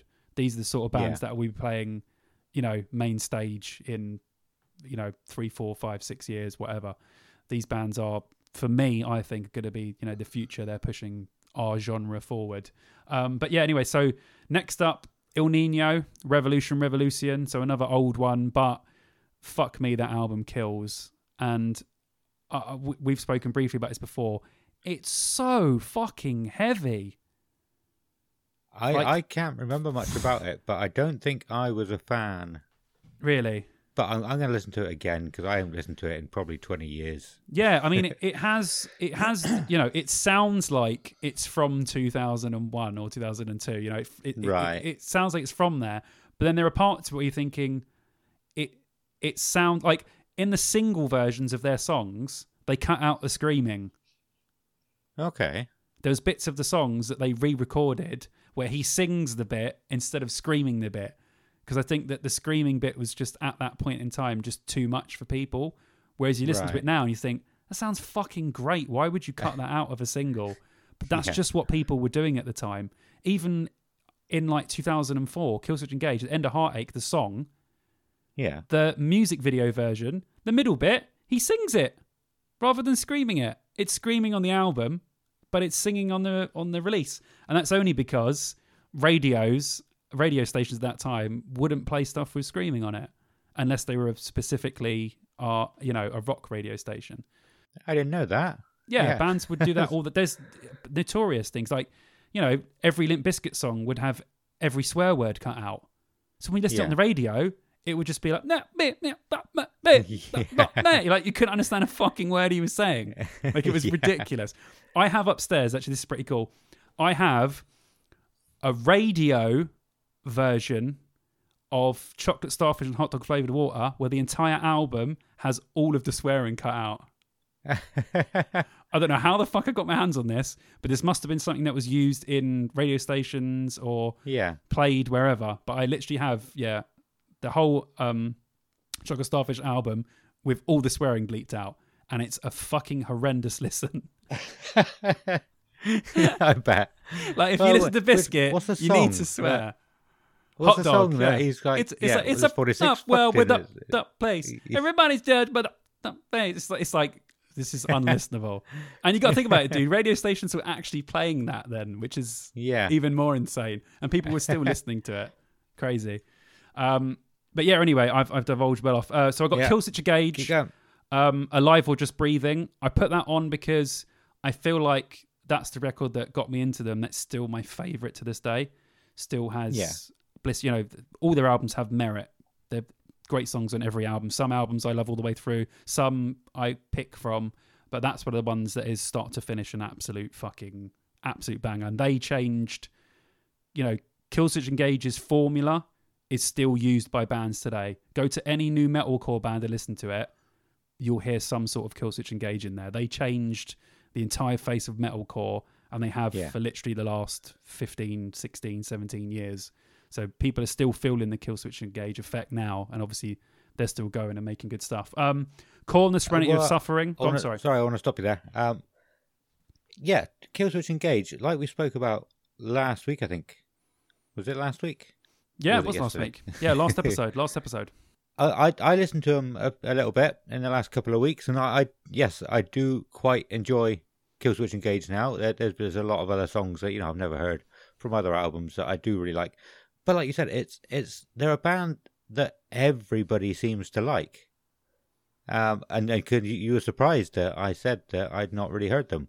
Yeah. and I'm yeah. now surprised that they're not being sort of pushed to headline download. I Yeah. agree. I would expect most people to be saying like, "Yeah, Killswitch should be headlining," but I don't Yeah. see it very often. Maybe I, I don't know. there's some weird bands on that cusp of they should have been bigger than they are, and I Yeah. think I think Trivium's one of them. I think Yeah. Korn are one of them. I think um, Killswitch Engage obviously are one of them. There's a load of bands that I feel Bullet for My Valentine. There's tons of bands that I feel like how are they not headlining festivals by now? I mean, Korn is the like we're just about to speak about Korn. So this is on track. Korn is Yeah. the biggest example of that. How they are how they are playing under bands is Yeah. fucking mental. I mean, they changed the game for a long time, and it's mad to me that they still they aren't head. Well, they're certainly not headlining festivals in England anyway. I don't know about America, but they're certainly not Yeah. doing it over here, or I would have thought in Europe. And to me, that's insane, absolutely mad. I would say Avenged Sevenfold on that cusp as well, but they are yeah, one of the bands that actually made it over and were able they to headline. did. Yeah, they have. Yeah, that's what did they do agree with you. differently? Hmm. I don't know. I mean, if you compare when Korn were at their biggest to when Avenged Sevenfold were at their biggest, I mean, there's no comparison. Korn were Yeah. fucking ten times bigger, somehow still not headlining festivals. Yeah. That is very fucking odd, isn't it? Anyway, Yeah. I'm sure we could do a whole podcast about that. Yeah, you go. There's another idea for a podcast. Bands Yeah. that aren't as uh, big as they should have been. We could fucking get a whole list together for that. Definitely. But yeah, Korn Serenity of Suffering. We spoke about that album a little um, earlier. Really fucking great album for me. Obviously, I've been listening to them throughout the whole time. I haven't literally skipped a beat. And I feel like that Yeah. one was a real return to form. And weirdly, I think that was the first one they had done on Roadrunner Records. So Was that's it? interesting. Yeah, everything else had been done on, I think it was Interscope, EMI. I can't remember. It was someone else. Someone else. Um, but anyway, I got uh, another band that I feel is underrated. Life of Agony, River Runs Red. That was their first one. Um, really sick stuff, kind of like um, hardcore mixed with a little bit of sort of rap stuff with a bit of metal. Fucking great band if you ever get a chance to listen to Life of Agony. Uh, Machine Head, Through the Ashes of Empires. We've spoken a little bit about that before and how fucking Yeah. sick that is. E- everything Machine Head have done is well. I'd say the last album they done was probably their weakest, Catharsis. Everyone hates and Supercharger. And if you hate on Supercharger, you can go fuck yourself because I don't give a fuck what anyone says. Everyone Yeah. kills is kills Supercharger for no reason. Supercharger is a sick album. Don't care. Simple as Yeah. that. um, yeah. I I kind of went off of them after the Blackening. Oh, what I an wasn't too album keen on the Blackening, and I really to much since then. I, was that the last one they done on Roadrunner? Yeah, I think it might be. And then they done Locust, or whether it was the Locust or something. I can't remember. Yeah. Into, the Locust. that's maybe. it. Yeah, yeah. We might be getting that completely wrong, but it was around that time. I'm pretty sure. Yeah, yeah, yeah. Yeah. well, we covered ourselves in episode one by saying we could get stuff wrong Yeah, at some tell point. us if we're wrong. Give us some feedback. We like it. We love it. Love interaction with you dudes. Yeah. Um, moving on. One of my favorite bands of all time, uh, the Misfits, which I think they're probably their strongest album apart from Static Age. Well, their best album of the Michael Graves era anyway. Famous Monsters, fucking great album, especially if you love horror punk and metal mixed together. Fucking great. Murderdolls, Beyond the Valley of the Murderdolls, sick, yeah. sick Awesome. album, innit? Yeah. so yeah. good, so Sick. sick. That's all I got to say. Like the album is just sick. Like if you've never heard Yeah. Murderdolls, Oh, I listened to it so like, much.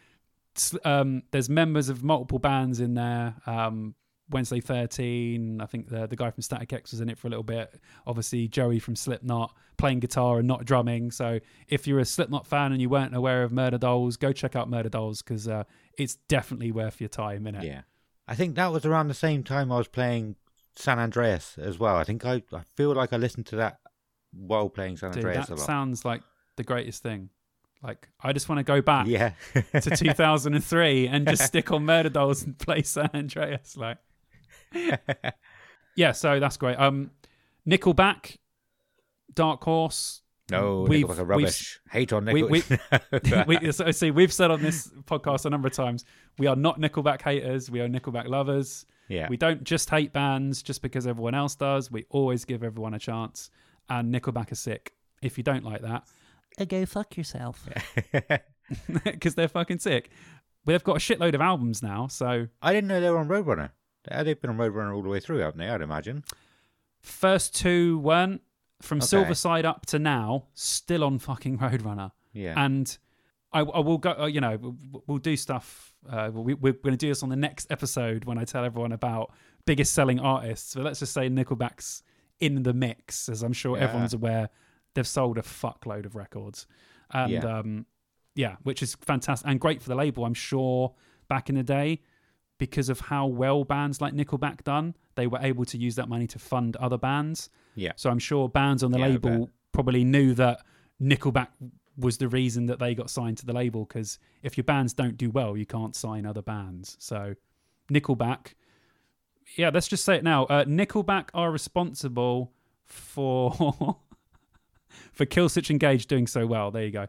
I said it. Um because they sold a shitload of albums. But yeah, but yeah, Nickelback, um, we've agreed on that. And fuck yeah, if Andy Copping was joking when he said he's already um, got Nickelback to play Down 2023, I hope he's not joking because me and Adam will be there fucking rocking out, Yeah. singing all the tunes. So we're up for that. What else we got? Of course, Slipknot, Slipknot. Yeah. You know, I, I don't know many people that aren't Slipknot fans, but if you're a fan of Slipknot and you know a little bit about the history, you'll know how important that record was in our genre of metal, alternative rock, everything. That was probably one of the most important records since since we've been alive in our genre, without Yeah. a shadow of a doubt. Literally changed everything. Got so many people into music, into metal, expanded people's horizons, and obviously for them, you know, just changed their fucking world overnight, pretty much. Yeah. Um, and and it was the whole thing of they've got someone who plays a fucking keg with a baseball bat. like you can do anything in metal then obviously. Like I, assume yeah, people hadn't oh, expanded their views on it and thought outside the box and yeah, like you said, it, they're responsible for so much, I'd imagine, so much more Oh, yeah. things.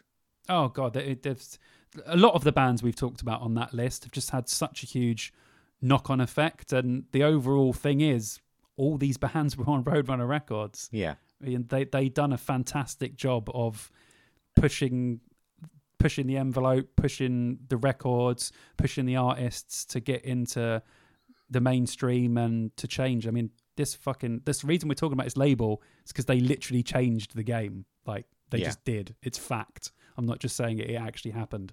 Yeah, and Slipknot, Slipknot's a perfect example of that. Do you know what? The, I I can't remember the first time I saw them. I think I was at my friend's house and I'd listened to Wait and Bleed or Surfacing. I can't remember which one was on one of the Metal Hammer CDs. I've still got it in the loft.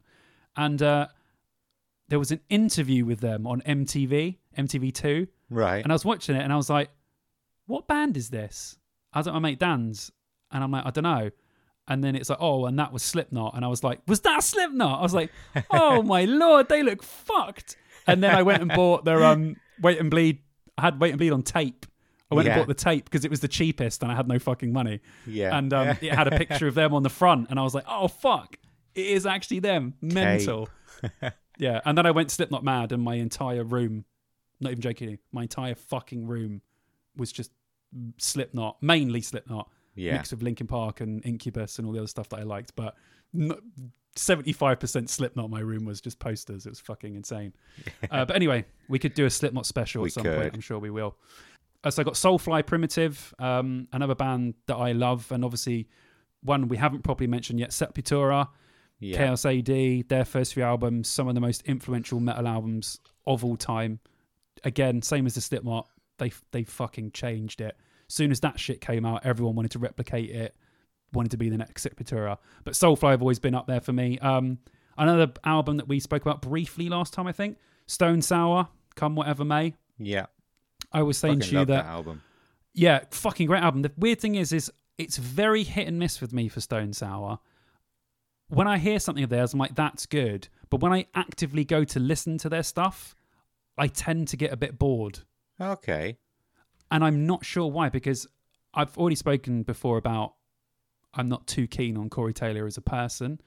Yeah. But, well, from what I've heard and seen, you know, I'm sure he's all right. But I, I love his music. So uh, it was kind of weird that that album's great, but everything else I've listened to, I'm a bit like, "Mm, I'm just, I'm not sure.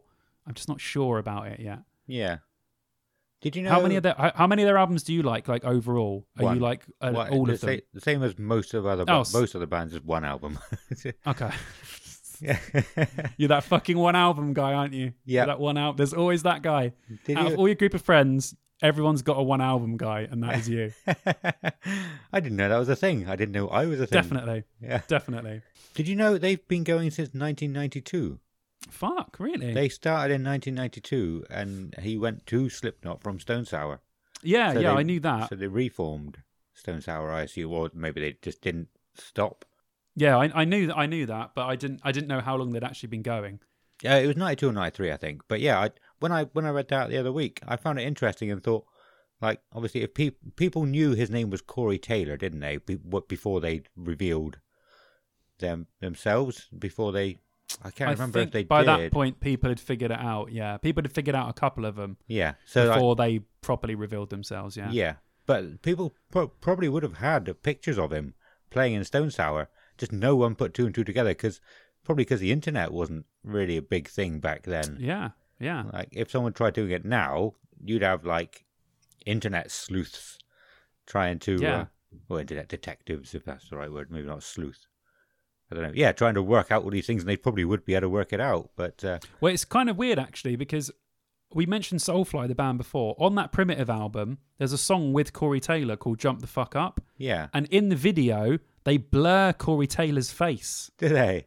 Huh. And this was 2001, so obviously at that point he was just in Slipknot. Stone Sour hadn't even released their first album until I think the year afterwards. Yeah, So he or the label, whoever, they you, you watch the video now, they they they they obscure his face, they blur it out a little bit because Yeah. obviously at that time people, you know, he didn't want to know. They didn't want them to know who they were, and then literally a year later, I remember opening Kerrang, and it was a picture of a Stone Sour gig, yeah, and there he was with his. At that time, he had really long hair, and I was like, "Fucking house, that's what he looks like without the mask on." Because obviously, I hadn't seen him without the mask on before. yeah, So I was like, wow, okay, that's what he looks like. Like completely different to what I thought he looked like. yeah. I had a complete I don't know what the image I had in my head at the time, but it wasn't that. like it wasn't that at all.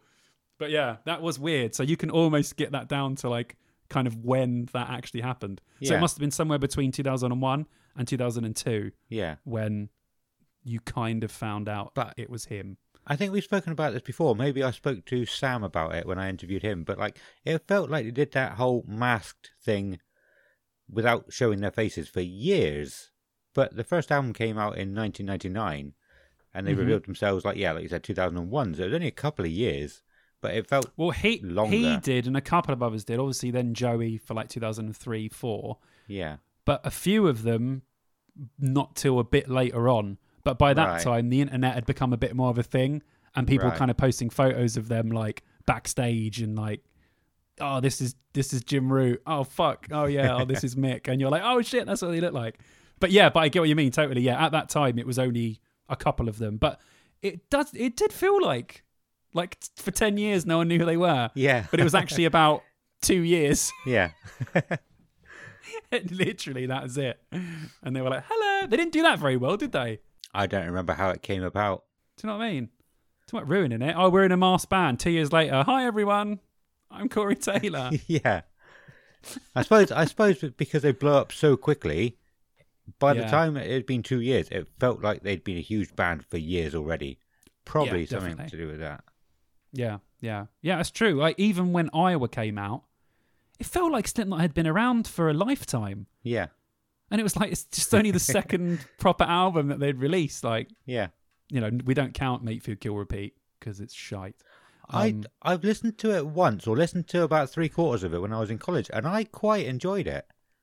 Really, Yeah, I'm gonna give it. I, that's going on my work work list. I can tell you right now, "Do Nothing Bitch Slap" is one of the best worst songs ever made. Yeah, Yeah, on from Make Feed Kill Repeat.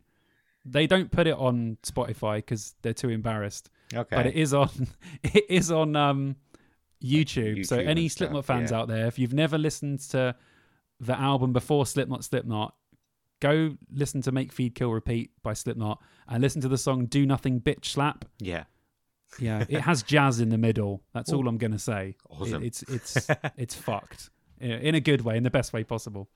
Um, yeah. So yeah, I, that that we'll we'll do a Slipknot special and we'll delve into we'll do a proper deep dive and we'll do loads of shit because there's yeah. just a fucking ton of stuff to talk about when it comes to Slipknot. So much shit happened. And we'll get someone from Slipknot on as a guest as well. Probably. Oh, definitely. Like Corey Taylor loves me and he knows that I love him, so he'll be on.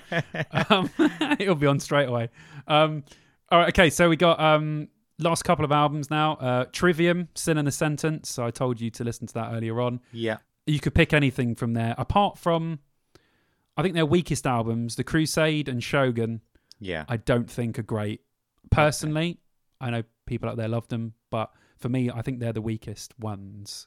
Everything else was on on a, on a good level, good par. But yeah, anything by Trivium, and like I said, the new albums fucking awesome.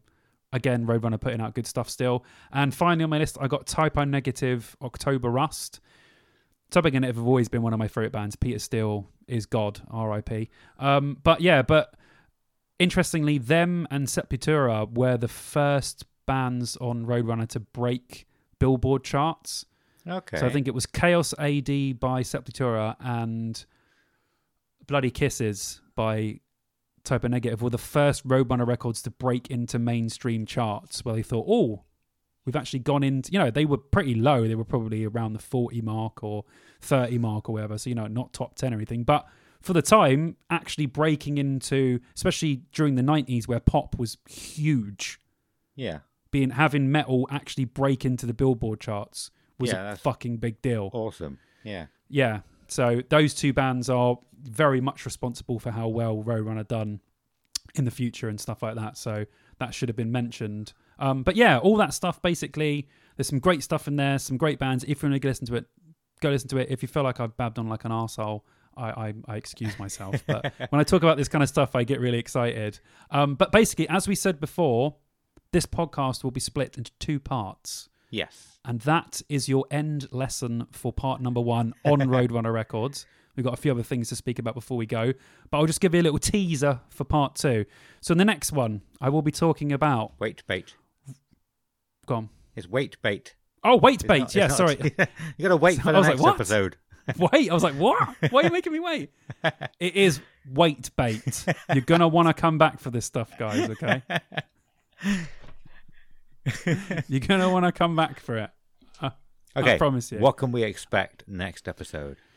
In episode two, we will be talking generally about the label again and uh, sort of touching on some of the stuff that we've already spoken about. But we'll also be speaking about record sales, what Roadrunner did for their 25th anniversary, some of the soundtracks they've released, going back through some of the history stuff they've done, but also some of the criticisms and sort of bad stuff that happened around the label, shall we say. So, you know, we're not going to say not everything's going to be positive necessarily. Overall, it's a very positive thing, but not everyone has got that from being on the label, as we've kind of touched on. Sometimes they learnt towards, sorry, lent towards the bigger acts and didn't necessarily concentrate on smaller ones. So we'll delve into all that next time and um and a lot more. But yeah, Yeah. I've enjoyed speaking about this because it is a forward to it. very interesting subject, Yeah. especially if you're nerds of the genres just like us, and it's just such an interesting thing to talk about. But anyway, that's next time. Adam, what else do you have for us, sir? Um, yeah, I was just going to say about about the bands that you've just mentioned. It's hard to leave bands out, isn't it? You obviously said that you've talked about a lot of bands, but you can't. Wh- When you're going through a list like that, you're like, I can't leave this band out. I can't leave this band out. So you end up talking about Yeah, a fucking load yeah. of stuff. Yeah. It's difficult. It's difficult. Yeah. Like I said before, you go to that Wikipedia, it's like we could spend we could do like five fucking episodes talking about all the bands on there. Yeah, And we just don't have time to do five episodes about Roadrunner Records. So I'm just trying to we're trying to squeeze as much as we can think about currently into this one. But yeah. yeah. Uh, cool. I I think we should uh, leave it there because it's getting a bit late. Yeah. It doesn't feel. It feels a bit weird doing a camp uh, campsite fuckery in this episode. We'll we'll save it. We'll save it for part Yeah, two. we'll Come it. back for part two. All that I've mentioned plus campsite fuckery. So yeah, we should just um close it up there. I think. I think I don't. There's nothing else I usually say, is there? Episode template. Just say that out loud. Episode template. uh, we don't have any shout That's great. this week. I don't think. Shout out to my mum for the for the for the second time for having me, for birthing me. Big up to mum. Yeah, your um, she she commented on one of our Facebook things a while ago. I only saw the second um message. I didn't see the first really? one. Oh I yeah, don't did- remember that. Didn't you? Not, it was it was a probably three months ago, something like that, when we first started. Um, I didn't know it was your mum, but um, yeah, the second message said, said something along the lines of, "Oh, I don't know what happened there," and then a few bits more. But it was the first episode, Yeah. the first message that she explained that she was your mum, which I didn't see for about two weeks after after the original one. But she has a different name to you, doesn't she? Yeah, she's she got remarried, so she's got a different name Okay. on uh, on Facebook. your brother does your brother have a different? different Oh, I'm not. That's not getting like fucking. People shouldn't be allowed to change their names because everyone now in my family has a different fucking name for some reason. So now no one knows who's related to who. Is this your brother, his sister, mum? I fucking who the fuck knows? Stop changing your fucking names. Okay, well that answers my question. I was going to ask if you changed your name to Bond. If you, you no, wanted no, no, to be a Bond, that is that that is much. the Bond. If you wanted to, you wanted to use that chat up line in MVC He's like, I, I need to be a Bond. I was born a Bond and I will die a Bond. Okay. Alright? I ain't changing that name. It's too sick. All right. Sorry, I I don't know. I, that hopefully that didn't like bring up anything. No. No, no, no, good, not good, at all. Good. My mum's awesome. Like some people would think, oh god, it's so lame. My mum's commenting stuff. Mate, my mum listens to Papa Roach, Three Days Grace, Slipknot, fucking Bizkit, everything. My mum's fucking down. She was like in 2001. She was like the coolest mum. I'd be like, mum, what are you doing? Just listen to P Roach. Sweet. Oh, oh, she used to tell me about stuff. Oh, have you heard the new Three Days Grace? No, I fucking haven't. How the fuck have you heard it? Like Nice. shit like that. Like, yeah, mum was sick, man. She's she's still cool now, but yeah, Awesome. She that, she's always been on the vibes. Yeah. But yeah, sorry. Continue. Cool. Um. Well, yeah. So let's uh let's uh, close it up here then. Um. So yeah, obviously got to say thank you everybody for listening. We hope you've enjoyed this episode. It's a bit different to what we normally do, but we like you said we're trying to change things up. We can't just talk Yeah. about Download Festival because we'd run out quite quickly. And um, yeah. I think this has been fun, and uh, I, I I'm looking forward to next episode so much. It's going to be a lot of cool things in there, I reckon. We'll see you in we'll see you in two weeks for part two of Roadrunner Record special. If you want to reach out to us about anything you've heard on the episode, any if we if we got anything wrong, uh, correct you can correct us, or you're going to give us some feedback. That's fine. You can reach us on Facebook, Twitter, and Instagram as um, Dear Download Podcast. Uh, you can email us at deardownload2003 at gmail.com. Uh, that's 2003. And like I say, every episode, telling your friends about us is the best thing you can do for us, or just sharing our stuff, t- telling telling people. So yeah, that's that was everything for this week. Simon, where can people find you? Oh, I was going to ask you. I won't ask you about the Twitch stream because it's getting on now. Oh, we'll do that next time. Yeah. Yeah. Uh, where can people find you? People can find me as Fonzie underscore Simon on Instagram. They can also find me on YouTube as Simon Bond. And I am on Twitch now as well. I do gaming on Tuesday nights. I'm currently playing Half Life. So if you go to my Instagram, Fonzie underscore Simon, the link is in my bio. And I do it every Tuesday. And it's fucking fun. Awesome. So come along and join me. Have a laugh. Cool. Um, I don't do anything online really other than podcast stuff. So if you um, if you want to reach out to me, just get hold of us on on the on our the Download Facebook or whatever or whatever you use, whatever you want to get hold of us on. That's it for this week. So that's goodbye from Simon A goodbye. and goodbye from me. Goodbye.